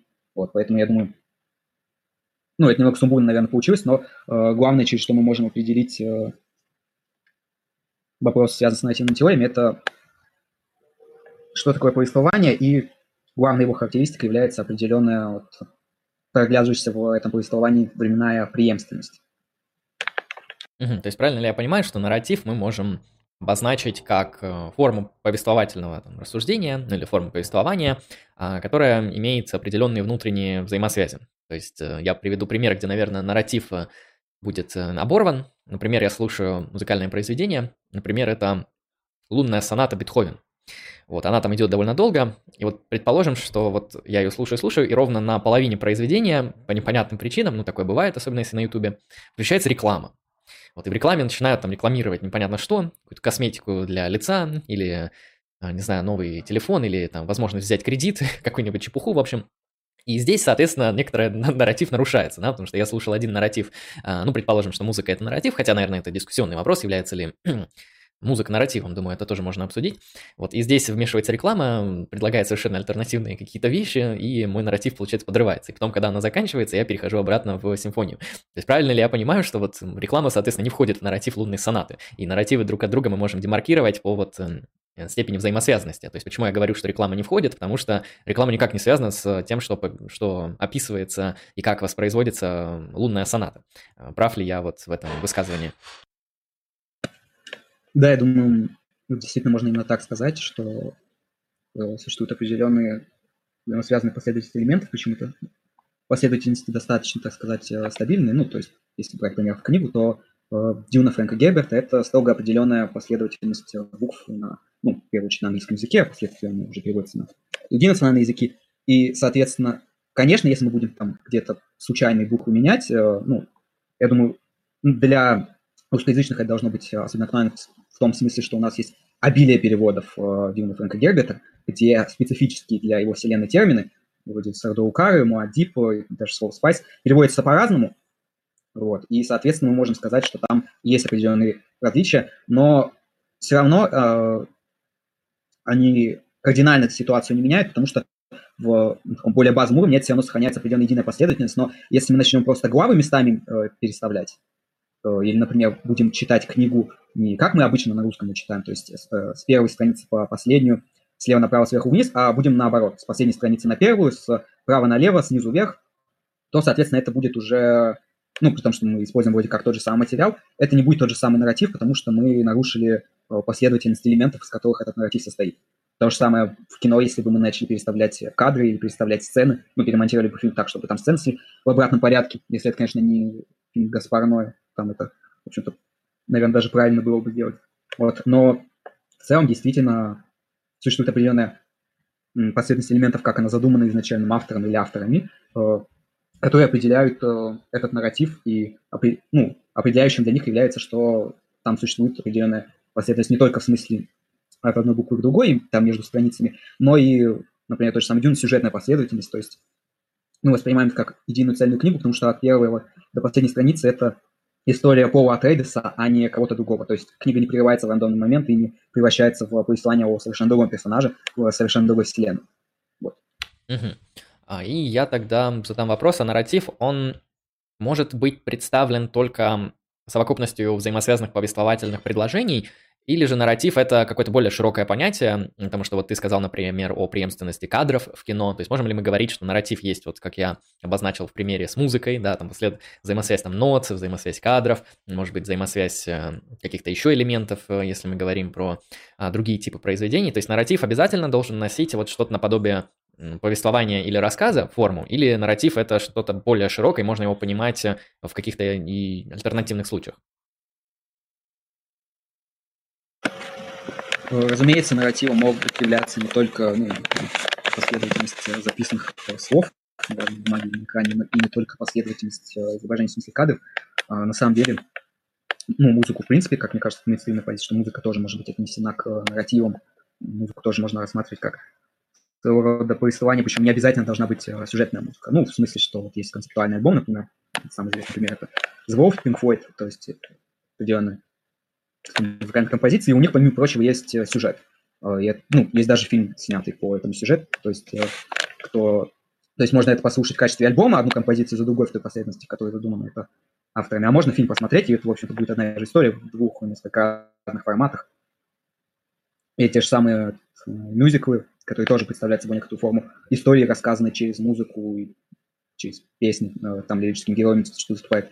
Э, персонажей этих историй, но и на самом деле даже мелодию без слов тоже можно воспринимать в каком-то смысле как некоторого рода нарратив в, в более нестандартном смысле, но это тоже на самом деле легитимно. И даже не обязательно последовательностью кадров, но и, например, э, живопись тоже может рассматриваться как своего рода нарратив, например, кар э, картина Давида, отрубающего голову Голиафу, э, при том, что это, в общем-то, статичное изображение, тем не менее на ней запечатлен но событие, ну, естественно, чтобы узнать все нюансы данного события, нужно прочесть э, сопутствующую литературу, то есть в данном случае Ветхий Завет. Но даже в отрыве от э, этой самой литературы, э, в принципе, мы можем просмотреть здесь определенное повествование о определенном событии, есть даже если мы очистим э, эпизод с отрубанием головы Голиафу от всего, что было до и что было после, то есть э, эпизоды, как Давид был помазан Самуилом на царство и позже, как он стал царем. Э, тем не менее, все равно взятое даже отдельности события, мы видим, что, ну, запечатлено в качестве определенного повествования. То есть вот есть один персонаж Давид, есть второй персонаж Голиаф. Давид, сказать, маленький Голиаф великан, и при этом Давид отрубает Голиафу голову, потому что он его победил в бою. И это тоже определенное повествование, которое дается не через последовательность кадров, а через наблюдение за определенной статичным изображением, запечатляющим э, события непосредственно в процессе. То есть картина, о которой я говорю, там мы видим Давида в момент э, замаха мечом, и хотя мы не видим ни момент, что было до этого, ни момент после, собственно, когда он э, наносит рубящий удар, тем не менее, наше воображение, оно с легкостью додумывает это. Мы видим и нам сложно не представить себе, что следующим, э, так сказать, кадром после этого должно быть, э, должна быть голова, отлетающая от Теогляфа. Угу, отлично. А, знаешь, да, тут в чате вот даже написали на мой пример про лунную сонату и рекламу, то что тут нарратив не нарушается. Тут человек выдвигает гипотезу, что, цитирую, по крайней мере для маркетолога, который пользуется посредством музыкального произведения привлек внимание слушателя к рекламе своего продукта. У него-то с нарративом все в порядке, реклама встроена на самой эмоциональной точке произведения по его, а, с его точки зрения. Чуть криво прочитал, но суть понятна. А вот а, этот а, кейс из чата мне на самом деле подвел такую мысль, что а, там демаркация нарративов, она в каком-то смысле произвольна. Я вот хочу тебя уточнить, эм, так ли это, потому что у меня еще был опыт следующего характера. Я по большей части, большую часть своей жизни слушал музыку отдельными произведениями. То есть отдельная музыкальная композиция. Вот я ее слушаю, она мне либо нравится, либо нет. Я ее добавляю в плейлист. И вот часто, знаете, плейлист выглядит очень хаотично, где сначала идет там металл, потом электроника, потом классика, потом джаз, потом рэп, и вот э, как-то это не совсем понятно, мешанина, и э, часто такие люди, они еще себя меломанами называют, мне не очень нравится это название, но в каком-то смысле это так. И, соответственно, потом мне открыли глаза, что, оказывается, вообще-то музыку можно слушать не произведениями, а альбомами. И вот у альбома есть нарратив, и вот э, каждое произведение, оно отвечает замыслу альбома. Потом я узнал то, что оказывается, ну, я попробовал, да, я согласился, да, действительно, есть некоторая такая вот преемственность внутри альбома, Потом мне объяснили то, что музыку можно слушать не альбомами, а как периодами творчества музыкантов. То есть вот у музыканта есть период А, где он там в основном говорит, там, например, про романтику и отношения. Потом у него есть период Б, где он говорит там про экзистенциальный кризис среднего возраста. И в этот период можно выделять множество альбомов, и они вот все связаны вот этим вот периодом. Ну и так далее. И а, я, конечно, это все осмысляю, и мне кажется, что вот здесь а, в каком-то смысле мы можем нарратив, ну, как говорится, проводить абсолютно произвольно. То есть где хочу, там провожу. Могу здесь провести, могу там провести, могу тут провести и так далее. И вот даже человек в чате показал, что с его точки зрения а, то, что реклама началась во время симфонии Бетховена, это не нарушение нарратива. Не думаешь ли ты, что проведение нарратива носит произвольный характер? И если это, например, не так, то какие вот критерии мы можем выделить? Потому что ты а, хорошо подметил насчет единства времени и пространства, а выделяют ли что-то еще? Или обычно этого достаточно? Вот как бы ты этот кейс проинтерпретировал? Ну, про маркетолога на самом деле э, не очень, как мне кажется, верно подмечено было, потому что маркетолог это не то, чтобы у него с нарративом все в порядке, он в нарративе не участвует никак. Он не слушает никакую музыку сейчас. То есть он не является участником э, процесса, ну, он не является, так сказать, э, ну, не знаю, какое удачное слово было подобрать, так сказать, реципиентом нарратива, он в данный момент не является. И даже если говорить про заранее, он тоже не являлся. То есть, ну, если вручную, например, оставленная реклама, то есть, ну, на самом деле э, функция.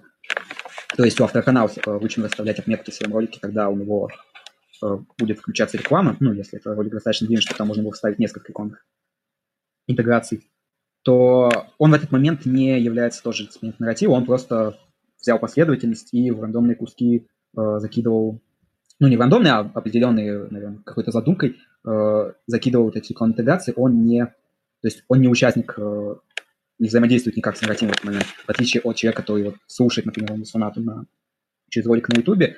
Э, при этом реклама все равно все-таки прерывает нарратив, потому что когда ты включаешь, ты э, хочешь э, послушать определенную композицию, которой автором, э, ну, у которой есть авторская задумка, что автор задумал, что э, то лунная соната – это вот строго определенная последовательность. И мы не можем никуда в, э, в случайный кусок ставить определенную аудиодорожку рекламы и сказать, что это теперь часть нарратива. То есть в лучшем, ну, в крайнем случае это будет определенная трансформация, это будет уже модифицированный нарратив, в каком-то смысле это будет уже не лунная соната, а лунная соната плюс аудиодорожка рекламы. Вот, но э, старым нарративом, которого цель, целью было послушать лунную сонату, э, лунную сонату, можно сказать, в таком случае ты не послушаешь, потому что лунная соната была бы без этой э, аудиоставки с рекламой. И если говорить про вот, периодизацию творчества, например, то действительно мы можем сказать, что определенные нарративы, они вкладываются друг в друга и в итоге образуют э, какое-то более ценное повествование, которое больше, чем его отдельные элементы, которые мы можем таким образом э, рассматривать. Ну, такой очевидный пример – это сериал. Сериал как произведение – это, в общем-то, весь сериал от первой до последней серии. Но при этом мы можем разложить его, ну, как минимум на сезон. Если это длительный сериал, то у него есть определенные последовательности сезонов, там сериалы продляются, какие-то закрываются э, достаточно рано.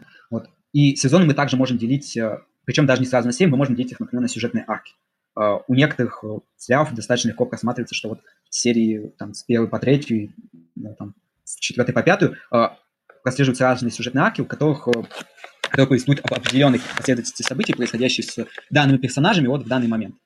Также мы можем разделить на серии, и отдельные серии это тоже в каком-то смысле отдельные нарративы, которые преемственны друг с другом. Вот. И, соответственно, то же самое мы можем делать просто и с э, музыкой. Мы можем сказать, что э, вся дискография какого-то исполнителя – это в целом один связанный нарратив, э, в том смысле, что она запечатляет изменения там, подходов, э, переживаний э, данного конкретного творца вот с начала его музыкальной карьеры и до конца. Также мы можем провести определенную периодизацию творчества и выделить дискографию вот отдельными э, нарративами вот эти периоды. Также мы можем поделить это на альбомы, а альбомы, соответственно, на отдельные композиции. речь здесь э, скорее о том, что мы можем просто вкладывать э, один нарратив в другой, и они могут образовывать, так сказать, э, мини-нарративы или ну, как сказать, гипернарративы, то есть когда один, он состоит из нескольких, которые мы, в принципе, могли бы рассматривать отдельно. Ну, тот же самый пример с альбомом The Wall, то есть композиция Another Brick in the Wall, а, она очень популярна, и многие люди а, знакомы с этой композицией, при этом они не знают даже, что она является частью какого-то концептуального альбома, у которого есть даже свой сюжет. Э, и в этом смысле огромное количество людей знакомы с э, композицией, но э, не знают, что она является частью более широкого повествования, и при этом эту композицию отдельно обособленно от альбома, они все равно могут воспринимать как какой-то нарратив, повествующий им определенную историю, потому что у песни по-прежнему есть слова, которые говорят много плохого про систему школьного образования в Британии, насколько я помню. Э, и люди могут воспринимать это просто как обособленно, при этом не зная, что, в общем-то, э, эта композиция – это не просто какой-то агрессивный выпад против э, школьной системы, а что она запечатлевает определенный эпизод из, эпизод из жизни такого уличного персонажа, как Pink Floyd, ну, персонаж концептуального альбома назван честь группы. Вот, и, соответственно, люди могут просто рассматривать одни и те же элементы на двух уровнях, как что-то обособленное и как часть чего-то большего возвращаясь к той же самой Дюне, многие э, не читали дальше первой книги и не знают, что на самом деле это длинная серия, которая даже не закончилась со смертью Фрэнка Герберта, а была продолжена там его сыном. Вот, в этом смысле тоже люди могут воспринимать это как какую-то обособленную отдельную историю, не придавая внимания тому, что э, есть какой-то более глобальный нарратив, в который э, вот эта конкретная книга встроена просто как э, отдельный ее эпизод, который продолжается в серии, продолж... ну, в серии последующих книг. Угу. Отлично, хорошо. Um, я думаю, можно ли что-то еще по нарративам добавить. А, ну, я полагаю, что нарратив э, в первую очередь стоит рассматривать эм, как повествовательное предложение, но ничего против не имею, если мы нарратив в широком смысле понимаем, да, потому что ну, музыка чем-то похожа на нарратив, да, и кино похоже на нарратив, я имею в виду не сюжет, а именно кадры, потому что если брать там и теорию монтажа, как, эм, как правильно соотносить монтажные склейки, как, установ... как монтаж влияет, в принципе, на внутреннюю семантику произведения, да, мы помним там эффект Кулешова и так далее. Мне кажется, это, в принципе, такие довольно нарративные вещи, хотя они не записываются текстом. А, то же самое с музыкой, если там есть э, а, то, что называется там завязка, там кульминация, развязка, то это тоже очень похоже на музыку. А, я даже как-то раз читал одну книгу по теории кино, там предлагали некоторые такие вот модели интерпретации, и одна из моделей была интерпретировать э, через литературную фабулу, то есть эм, как у нас литература чаще всего выглядит из трех актов, то есть там фабула, которая содержит в себе завязку и описание происходящих событий, героев, персонажей, места, времени и так далее. Потом действия, которые развивают сюжет, кульминация, как э, там вершина развития сюжета действиями, и развязка. Ну, предположим, такое вот самое, самое классическое, то, что там на уроках литературы еще в школе нам всем рассказывали. И вот кто-то полагает, что эту же структуру можно экстраполировать и на музыку, там, и на кино, и, возможно, даже на живопись, хотя мне кажется, это намного сложнее сделать, потому что живопись все же это форма статичного искусства, оно не динамично, а, хотя вот, мне кажется, твой пример, который описывает хоть и статичное событие, но мы с легкостью схватываем, что это не просто кадр, а это процесс, да, а, или там, например, суд над Сократом, вот э, картина, или вот та, которую ты привел, где Давид отрубает голову Голиафа, понятно, что там нету никакой анимации отрубания, но мы воспринимаем эту картину именно как действие, именно как процесс, именно как событие, особенно если мы шарим э, в лоре и в том, что там, в принципе, происходит. Так что здесь, э, очевидно, даже в контексте живописи мы можем находить исключения, который скорее носит нарративный характер, нежели какой-то альтернативный. Поэтому, да, нарратив э, действительно широкая вещь. Ну, я, наверное, тогда задам такой простой вопрос, хотя, может, и сложный. А, а вот, э, в принципе, зачем это знать? То есть, имеет ли это какое-то вот именно такое, знаешь, инструментальное значение, то есть с твоей точки зрения а, понимание нарративных структур, понимание там, природы нарратива, да, и изучение всего этого, а, может ли оно вообще позволить каким-то дополнительным образом понимать искусство или, или что-то иное, то есть, грубо говоря, для чего это может пригодиться с твоей точки зрения? Я думаю, инструментальная ценность э, подобных, ну, так сказать, исследовательских в каком-то смысле искания, оно может состоять в том, что люди Э, которые подобно занимаются, они могут переоткрывать для себя свои прежние фактические переживания. Э, например, если человек прочел какую-то замечательную книгу, э, которая впечатлила его до глубины души, но в первый раз он, так сказать, не критически рассматривал, он просто ну, прочел прочел, то есть так сказать, познакомился с этим повествованием, то впоследствии при перепрочтении, возможно, всей книги целиком, а возможно, каких-то избранных кусков, он может просто уже пытаясь искать в ней определенные нарративные закономерности, э, переоткрывать для себя и глубже понимать, чем она понравилась ему в первый раз. Возможно, она будет нравиться ему э, с каждым подобным э, перепрочтением еще больше, он будет открывать для себя что-то новое. Ну, вот, как я приводил тот сам пример, у меня так было с Аркейном. До этого у меня так было, например, с собором Парижской Богоматери Виктора Гюго, который при каждом последующем перепрочтении открывался с какой-то совершенно новой стороны обнаружил там вещи, которые при первом прочтении я там не видел. Вот, и, ну, соответственно, это может работать в некоторую обратную сторону, что человек, который э, будет как раз-таки изучать это более углубленно, у него будет э, портиться впечатление о каком-то искусстве. Но это тоже, я думаю, неплохо, потому что если человек э, в каком-то смысле разочаровывается, то это тоже хорошо, потому что он, э, например, ну, в каком-то смысле улучшает собственное восприятие, он будет понимать, что в следующий раз, когда он наткнется на что-то подобное, он отнесется к этому Э, более критично, и, возможно, неприятное впечатление второе вытеснит э, хорошие воспоминания от э, там, первого знакомства, но при этом при ознакомлении с какими-то произведениями из той же категории последующими, он будет просто более критичен и, ну, соответственно, будет меньше вероятность того, что он потратит время зря на что-то, что ему в итоге в перспективе не понравится, и он не будет к этому никогда возвращаться, потому что ну, оно того не стоит. Вот, в этом смысле это имеет даже такую сугубо утилитарную полезность, а, в том смысле, что людям, которые больше это изучают, э, ну, не обязательно глубоко, как там профессиональные исследователи, а в смысле интересуются этими темами, им легче будет э, экономить просто свое личное время, чтобы не тратить э, свою короткую человеческую продолжительность жизни на всякий несмотрибельный мусор, на который бы он в ином случае ну, возможно, в ином случае он бы просто не знал, что это не то, на что стоит тратить время, а время стоит тратить на какие-то более интересные вещи. Вот, надеюсь, я не слишком сумбурно сказал это. Угу. Отлично, да, я в целом соглашусь. Это позволяет вам не тратить время на то, что вам не зайдет. И я согласен с тем кейсом, что на самом деле разочарование в арт-объекте, может быть, не первичное, но при вторичном, третичном а, просмотре или потреблении этого контента, это не что-то плохое, потому что это позволяет вам лучше проследить лично для себя, что у вас со вкусом, что вам нравится, что вам не нравится, на что вам стоит тратить время, на что не стоит.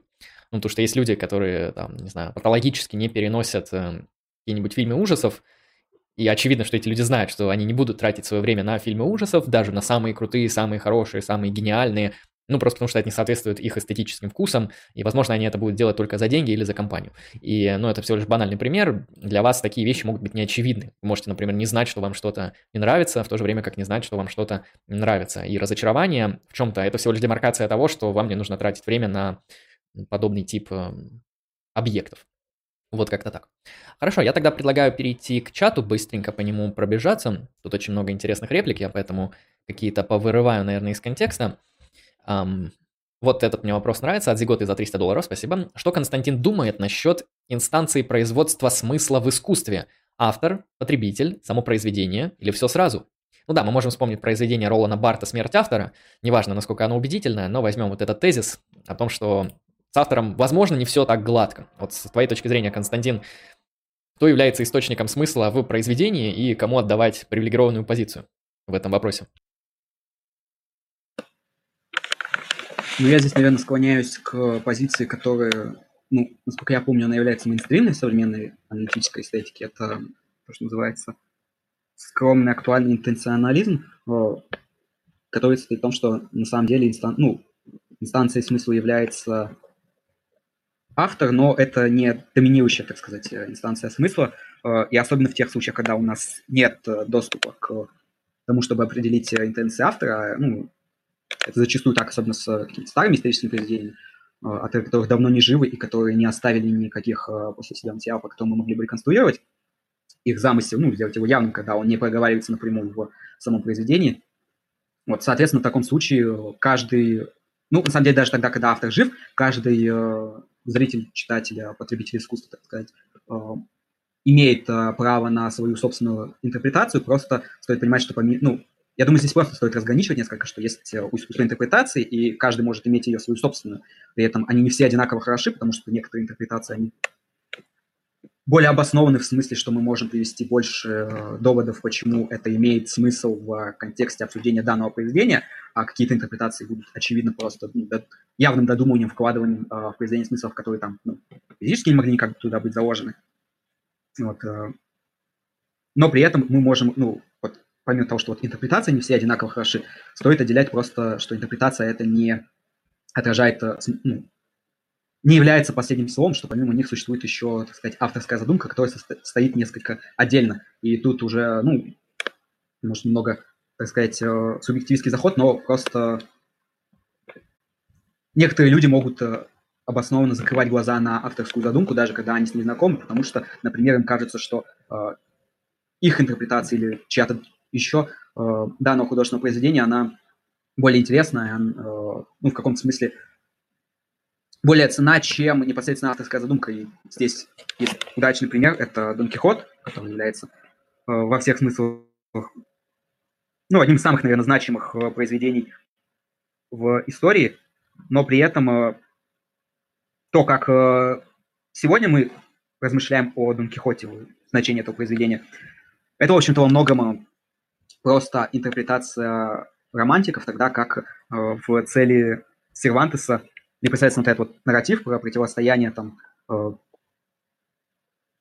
реального мира скучного э, богатому миру фантазий, э, это не входило в цель Сервантеса, который на самом деле просто, я не помню, как там звали,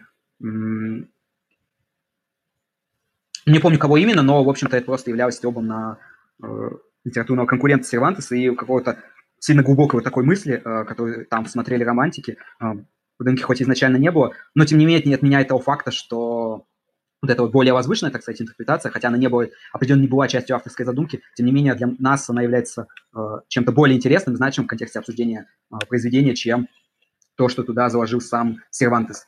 Э, вот, я думаю, так можно сказать. То есть авторская задумка важна, но она не является э, последним словом в определении мне даже не, кажется, это совсем правильно смыслом произведения называть, потому что у меня вообще вот это словосочетание само смысл произведения, то есть там смысл художественного творчества, оно как-то будет ступор. Я не до конца понимаю, что имеется в виду, когда люди говорят э, смысл произведения. Ну, мне кажется, когда говорят про смысл произведения, говорят про, так сказать, релевантную интерпретацию, но в твоем рассуждении я увидел, что ты отделяешь интерпретацию от смысла. Вот я всегда думал, что ну, смысл это что-то наподобие интерпретации, которая там, например, какому-то критерию соответствует, например, соответствует тому, что хотел сказать автор. Вот э, такая интерпретация X соответствует задумке автора, и поэтому это смысл произведения. Я это вот так всегда рассматривал, что люди имеют в виду, честно сказать, тоже не знаю. А, хорошо. А, так, следующий вопрос. Следующий вопрос про СПГС. Вот. Как Андрей и Константин относятся к СПГС? Э, как он там расшифровывается? Синдром поиска... Синдром поиска глубинного смысла. Глубинного смысла. Вроде Фрейда марксистского анализа а, и даже путешественницы. ну да, я на самом деле вспоминаю эти гениальные рецензии, которые, ну, очень выглядят интересно. То есть они, с одной стороны, а, выглядят убедительно, а с другой стороны, ты видишь в этом долю чепухи какой-то странности. Я, например, такое замечал не во фрейдо-марксистском анализе, а в феминистском анализе. Потому что мы берем практически любой фильм, который снят в Америке, и если там есть персонаж женщина, а иногда, знаете, знаете, даже это не всегда нужно. Но, предположим, там есть персонаж женщина, а, и он там на первых либо вторых планах э, и ролях, то феминистская интерпретация идеально ложится на понимание этого фильма. То есть весь феминистический дискурс, он вот прям выдает очень крутую интерпретацию, если в фильме присутствует женщина, особенно если фильм снят где-нибудь в Америке. Не знаю, как там в других местах, но вот я замечал такую корреляцию, что эм, феминистические интерпретации, да, там, ну, например, там, вот здесь женщина эмансипируется, здесь женщина борется с патриархатом, здесь женщина нарушает гендерные границы, потому что женщина это не посудомойка, да, как говорится в одной рекламе, и так далее, и так далее. То есть это все прям так идеально ложится, но я ощущаю за этими эм, интерпретациями либо какую-то поверхностность, либо какую-то натяжку. То есть как будто огромную сову натянули на не менее огромный глобус. И вот э, мне кажется, это интересно, то есть это лучше, чем ничего, но я полагаю, что это, да, действительно часто синдром поиска глубинного смысла. Но знаете, вот э, фрейдистский анализ, марксистский анализ, э, феминистический анализ, он более-менее адекватный. То есть э, все эти интерпретации, они прошли определенную пробу временем, и действительно вы можете почти все фильмы, все литературные произведения через классовую борьбу рассматривать, это будет работать. Так же, как там через работу бессознательного или через эмансипацию женщин. Но вот когда мы берем какие-то такие вот странные разборы, как у какого-нибудь а, ЧБУ, то мне кажется, вот, вот это действительно наилучший пример натягивания совы на глобус и поиска глубинного смысла.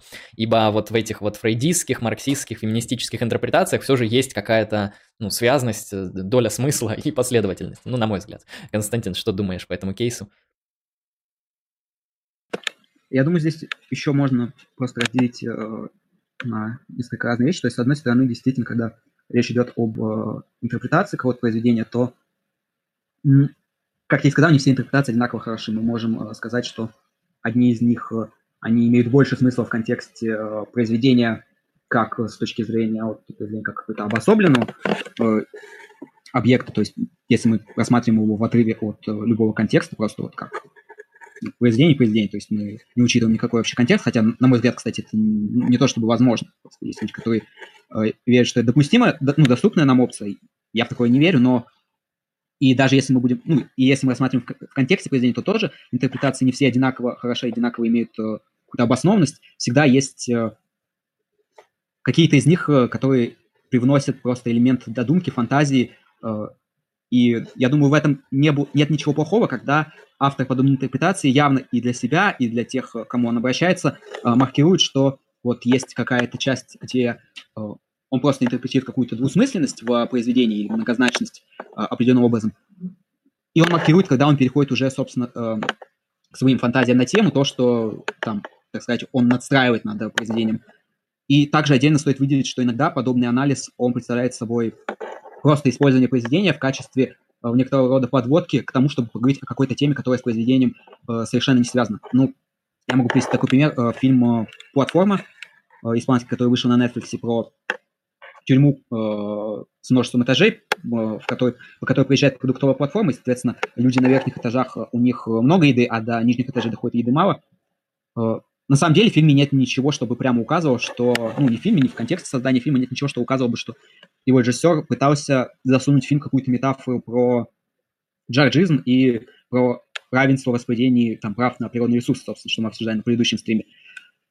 Однако, поскольку фильм как определенная весьма явная социальная метафора про хоть какое-то неравенство работает, э, к нему его очень легко использовать как просто некоторого рода подводку к тому, чтобы поговорить про то же самое джаджизм, как там и связанную с ним э, этическую, политическую, целом философскую проблематику, э, при этом сохраняя в уме, что режиссер ничего подобного в виду не имел, но тем не менее просто метафору он в фильме построил таким образом, что мы можем использовать ее э, очень удачно в своих целях, сохраняя в уме, что это определенная натяжечка, но просто ну, нам, нам повезло, что эта натяжка выглядит органичной, потому что э, метафора так построена. То есть, будь она построена как-то по-другому, э, скорее всего, подобное рассуждение на основе фильма нельзя было бы сделать и подобную интерпретацию тоже нельзя было бы построить. Э, если ты не против, я сейчас отойду на пару минут и вернусь. Да, без проблем. Я пока к чату обращусь. Так. Тут спрашивают интересный вопрос, как быть с произведениями на стыке, как, например, комиксы, манга, где есть арт-составляющую, которую можно отдельно анализировать как картину, при этом она работает вместе с повествованием на одно произведение. Ну, Зигот, я думаю, тут довольно просто, так же, как и с кино. А в кино много элементов, можно анализировать каждый из них. Да, я, я смотрел некоторые рецензии, которые, знаешь, такие очень узкие. Например, а, некоторые фильмы в рецензии, ну, потому что рецензия это на самом деле довольно сложная работа, особенно если это а, текстовый формат, очень надо много полотен писать. И обычно эту рецензию разделяют на несколько элементов. Например, визуальная составляющая фильма. Как, какой цвет, какой свет какие визуальные приемы использует автор этого кинопроизведения. Это вот все визуальная составляющая. Это отдельная рецензия, она может быть огромной, она может быть содержательной, интересной, и она даже иногда может очень даже хорошо интерпретировать само произведение. Да, то есть если мы берем фильмы, э, там тот же самый «Властелин колец», положительные персонажи, они в белом свете, в хорошем освещении, в, приятных, в приятной световой гамме, приятной психологически, в то время как там а, отрицательные персонажи, они в такой темной, мрачной, агрессивной, и нагнетающей визуальной составляющей изображены. Ну, понятно, кто добро, кто зло, кто прав, кто виноват, кто здесь хороший, кто тут плохой, все довольно такой классический дуализм. И это всего лишь визуальная составляющая. Также мы можем анализировать фильм на саундтрек, на монтаж, на сюжет, на а, нарратив, на повествование, на то, как э, развиваются отношения там протагониста-антагониста и так далее, если они там имеются, и прочее, прочее. Так что, ну, комплексный анализ, да, то есть рецензию, вот, знаешь, в чем сложность рецензии? Я как-то раз пытался написать рецензию, я понял, что это пока что не мое, а, потому что я слишком слаб. Ибо эм, ты видишь много, видно очень много, то есть если у тебя хороший вкус, ты увидишь очень много.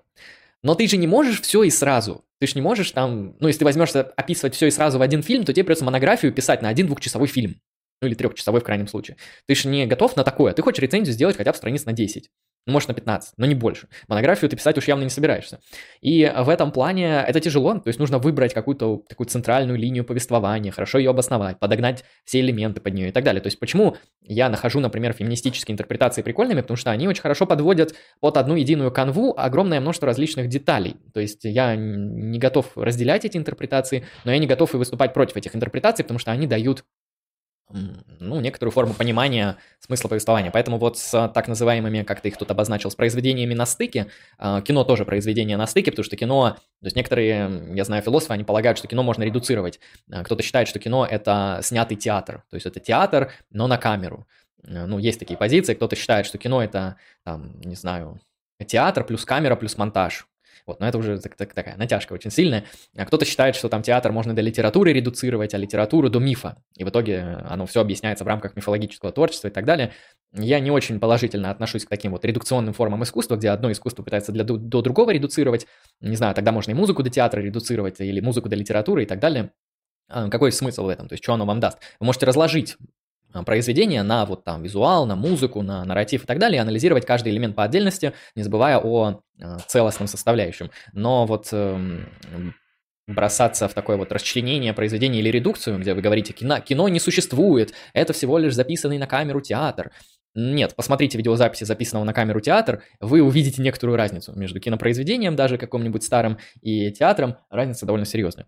А, это первый момент. Второй момент, вот часто еще говорят, компьютерные игры это не искусство. А, ну почему? Там есть визуал, там есть э, там, нарратив, там есть музыка, там много составляющих элементов. Помимо кино, в компьютерной игре есть такой элемент, как геймплей. И геймплей, он тоже играет определенную э, эстетическую роль. Да, то есть геймплей это не просто что-то, что позволяет игроку взаимодействовать с внутренним интерьером происходящих событий, но геймплей это, в принципе, то, что тем или иным способом играет эстетическую роль. Да, есть неудобный геймплей, есть удобный геймплей, есть там комфортный, некомфортный и так далее, красивый, некрасивый. А, примерно так. Так, э, к чему я это говорил? К тому, что как, все, как интерпретировать произведение на стыке, ну, по частям, по частям. Ну, либо выделяй самый важный для именно этой формы искусства аспект. То есть, если это кино, то кино это какой тип искусства? Это визуальный тип искусства. Поэтому анализирую визуал, ну и плюс нарратив. И думаю, этого хватит для начала. Я пришел. Угу, хорошо. А вот тут э, э, вопрос спрашивают, наверное, вот этот еще какой-нибудь один вопрос зацеплю и будем заканчивать. А, спрашивают вопрос, как при объективизме в эстетике анализировать искусство, ну, тут написано дистурбудинг, или что это, дистриб...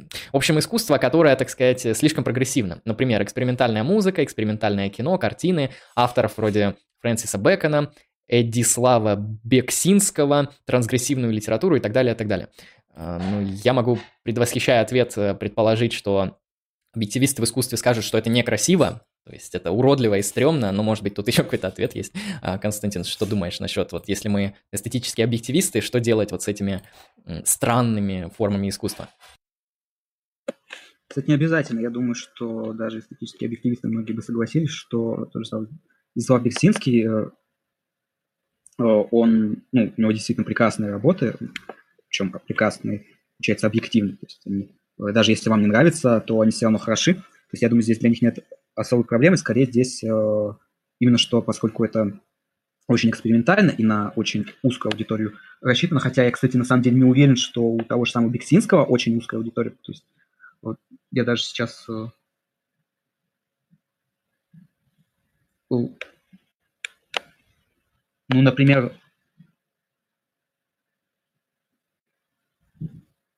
В группе ВКонтакте у него 15 э, там, тысяч участников, то есть 15 тысяч – это, в принципе, не маленькая цифра. И на самом, ну, я понимаю, что это на самом деле не вся аудитория Бексинского, это просто люди, у которых есть э, профиль ВКонтакте, которые достаточно сильно его любят, чтобы э, подписаться.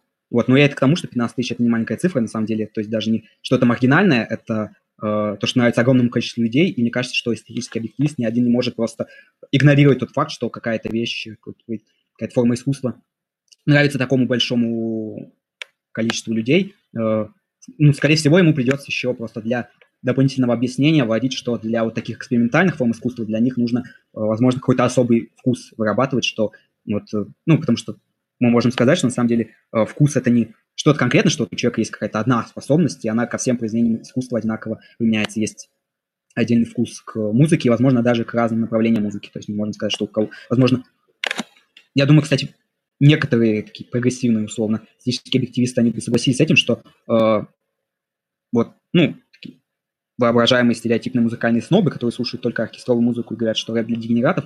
Возможно, у них просто есть вкус к оркестровой музыке, но у них нет вкуса к э, рэпу, и именно поэтому они к нему предвзяты, несмотря на то, что рэп, э, ну, по крайней мере, какие-то произведения в этом формате, они э, тоже объективно прекрасны. И поэтому, я думаю, многие эстетические объективисты, они могли просто сказать, что вот для такого экспериментального искусства, таких вот стандартных картин, вроде тех, которые Бексинский рисовал, для них просто нужно вырабатывать какой-то отдельный особый вкус, вкус к экспериментальной живописи я думаю, можем сказать так. И, соответственно, он может сказать, что Бексинский конкретно среди всех экспериментальных художников, ну и, возможно, какой-то другой, например, э, Гиллер вроде зовут, э, что они рисуют просто объективно прекрасные картины, а то, что они нравятся маленькому количеству людей, э, ну, просто потому что у маленького количества людей вкус конкретно к данному формату развит. Ну, конечно, другие эстетические объективисты, безусловно, могут сказать, что это просто что-то уродливое. Э, думаю, таких тоже можно будет... Ну, такие люди определенно есть. Я думаю, есть вполне люди, которые считают, что вот всякие такие страшные этот, э, картины с таким хоррорным вайбом, они э, эстетически, э, объективно ужасны. Вот такие люди есть, но это не обязательно, ну, подобная оценка не обязательно будет универсальной для всех, кто занимает объективистскую позицию. Угу, хорошо. И вот, наверное, вот этот последний вопрос я задам, он как раз э, соотносится с последним, что ты говорил, потому что ты сказал, что вот у человека может быть а, вкус в классической оркестровой музыке и не быть вкуса в рэпе. Вот, например, ну да, действительно так можно а, подчеркнуть. И вот тут спрашивает вопрос, Зигота за 300 долларов говорит, у меня есть интуиция, что нельзя сравнивать произведения разных жанров, даже в одном виде искусства. Можно ли выделить отдельный критерий или что-то вроде степени демаркации? Ну вот я полагаю, то, что да, даже если мы реалисты, мы должны в том числе принимать э, такой кейс, связанный с тем, что связанный с тем, что, ну, жанры разные. То есть вы не можете сравнить э, успешно, на мой взгляд, вы не можете сравнить э, не знаю, литературу в жанре ужасы и литературу в жанре эпос. Вы не можете успешно сравнить э, музыкальную оркестровую музыку там а Баха и рэп а-ля Моргенштерн, потому что они просто имеют а, совершенно разные альтернативные жанровые формы. И критерии красивого могут задаваться внутри жанровых характеристик, а не вот внутри какого-то метакритерия, где вы можете сказать, смотрите, рэп, рэп это говно по сравнению с классической музыкой, потому что рэп проще. Ну, а я скажу, есть сложный рэп, значит, он лучше. Это первый момент. Второй момент, а сложность является ли однозначным критерием, то, что мы в начале стрима говорили, что если сделать произведение гиперсложным, оно от этого красивым не станет. То есть сложность может быть важна, но она важна только как то, что играет роль в контексте гармонии, например. И вот в рэпе есть там своя гармония, своя сложность, своя семантика и так далее, а в классике другая. То есть их просто не нужно сравнивать. И, возможно, вы очень хорошо поняли классику, но не поняли, к сожалению, рэп, хотя сами говорите, что рэп проще. Э, раз вы не поняли что-то простое, то у вас проблемы. Так вот, Константин, что думаешь по поводу того, что вот э, эти степени оценки и, в принципе, какие-то критерии эстетической качественности работы, они задаются, например, внутри жанра и не могут выходить, ну или неадекватно не могут выходить за ее пределы. То есть вот а, то, что мы не можем сравнивать рэп и оркестровую музыку так, так же легко, как сравнивать два произведения из рэп-музыки. Я на самом деле согласен со всем, что ты сказал. Ну, возможно, есть какие-то, ну, поскольку на самом деле оценка произведения это никогда не соответствует какому-то одному критерию, что либо да, либо нет. Чаще всего, ну, по крайней, особенно люди, на самом деле, которые действительно пытаются дать какую-то взвешенную проработанную оценку, а не там просто первое впечатление озвучить, э, они обычно согласны с тем, что оценка произведения – это всегда определенный спектр от абсолютно ужасного к абсолютно прекрасному, и на самом деле вещи, находящиеся на крайних полюсах э, спектра, это очень большая редкость, и многие люди э, затрудняются сказать, а есть ли вообще примеры, которые бы находились либо там, либо там. Некоторые, наверное, могут сказать, что таких не может существовать чисто физически, потому что там ну, потому что ничто не идеально, и наоборот, ничто не может быть настолько настолько ужасным, э, особенно чтобы без этого оно не превращалось в комнату Томми Вайсо, которая э, настолько ужасна, что даже прекрасно. Вот.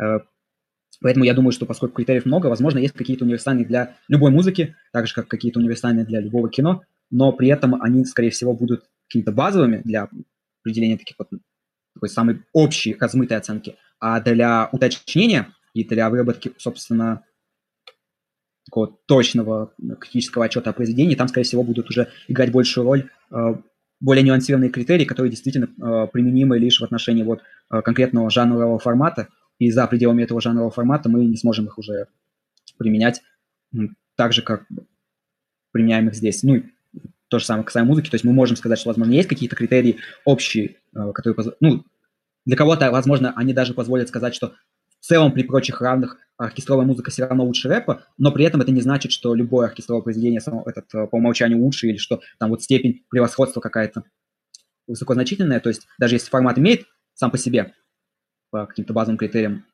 преимущество, э, это не значит, что э, оценивая каждое произведение мы должны будем сказать, что оркестровое лучше, чем хип-хоп, потому что, возможно, каким-то собственным критериям, которых больше, скорее всего, отдельные там произведения, они могут быть не менее хороши, они тоже могут претендовать там название э, шедевра, бессмертной классики и так далее, даже если они в каком-то смысле технически проще.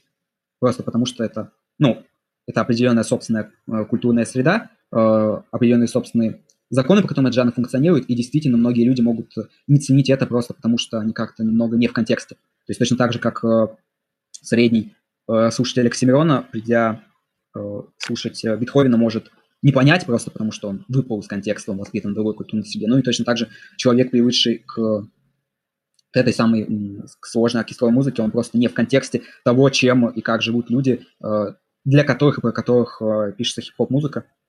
И, соответственно, они поэтому тоже выпадают из контекста и не могут какие-то более нюансированные критерии применять, потому что они не знают, это не часть их опыта. Угу. Ну да, я во многом с этим согласен. Там пишет то, что для классики есть более объек... менее объективная оценка, есть ноты, можно анализировать, а с рэпом непонятно. Ну ты не поверишь, рэп тоже можно на ноты разложить, можно там взять бит, посмотреть структуру бита, можно посмотреть тип читки, можно проверить, насколько а, этот э, конкретный партикулярный тип рэп-произведения соответствует жанровым особенностям, потому что рэп, он внутри себя тоже дробится на множество разных эм, произведений и на множество разных э, жанров, субжанров и так далее, и так далее. То есть там много чего можно оценивать. Вот если тебе подробнее интересно, приходи на какой-нибудь стрим, где мы будем с Алексеем, задай этот же вопрос, мы тебе расскажем, потому что эта тема на наших стримах уже больше года обсуждается, как можно оценивать рэп, как с ним можно работать. У нас даже, по-моему, два стрима было по философии рэпа, можешь найти на канале на ютубе. Вот как-то так. Поэтому в эту тему я углубляться не буду. А, хорошо, Константин, я тогда думаю, можно заканчивать. Мы обсудили сегодня концептуальные вопросы из эстетики, поговорили, насколько это было в нашем времени, про субъективизм, объективизм, про то, как работают эти позиции, что они из себя представляют на философском уровне. А, обсудили даже несколько примеров, там вот про Аркейн интересно поговорили, а, так что а, обсудили нарративную теорию, ну и ответили на вопросы из чата, обсудили множество интересных эстетических топик. Так что мне лично понравилось, много интересных моментов обсудили, а, так что много уважаемые зрители, хотите, если углубиться в эту тему, ну, во-первых, на этом канале еще есть э, два гостевых стрима про эстетику, там, с Павлом Патрикеевым. И еще с кем-то, что сказать, забыл, можете ввести просто... Еще раз не услышал? С Кириллом Васильевым про кантовскую эстетику. Да, про кантовскую эстетику с Кириллом Васильевым было. То есть у нас, на самом деле, по, по эстетике контент есть, вот с разных сторон мы это обозревали, так что на канале можете ознакомиться более подробно. А, вот как-то так. Да, по канту был отличный стрим про эстетику. Вот, ну и сегодня вот с Константином мы провели, обсудили такие вот концептуальные основания этого всего. Хотя там, конечно, намного всего больше, и мы так схватили, может быть, если повезет, 1-2%, но, надеюсь, это окажется а, полезным, потому что мне, мне лично это полезно. А, вот, так что спасибо большое, Константин, спасибо за присутствие, спасибо за а, интерпретацию интересных топик, объяснения, а, за примеры и, в принципе, за а, присутствие. Спасибо, что пригласил. Да, без проблем. Я только рад. На этом будем тогда заканчивать. Вы были на канале Like Strike Philosophy. Спасибо еще раз большое за донат МК23. Ты солнышко. Благодарю за новогоднее поздравление. Уважаю. На канале Like Strike Philosophy вы были с Андреем Лемоном и с Константином Морозовым. Сегодня мы обсудили эстетику и нарративную теорию. Хорошего вам настроения, удачи и пока.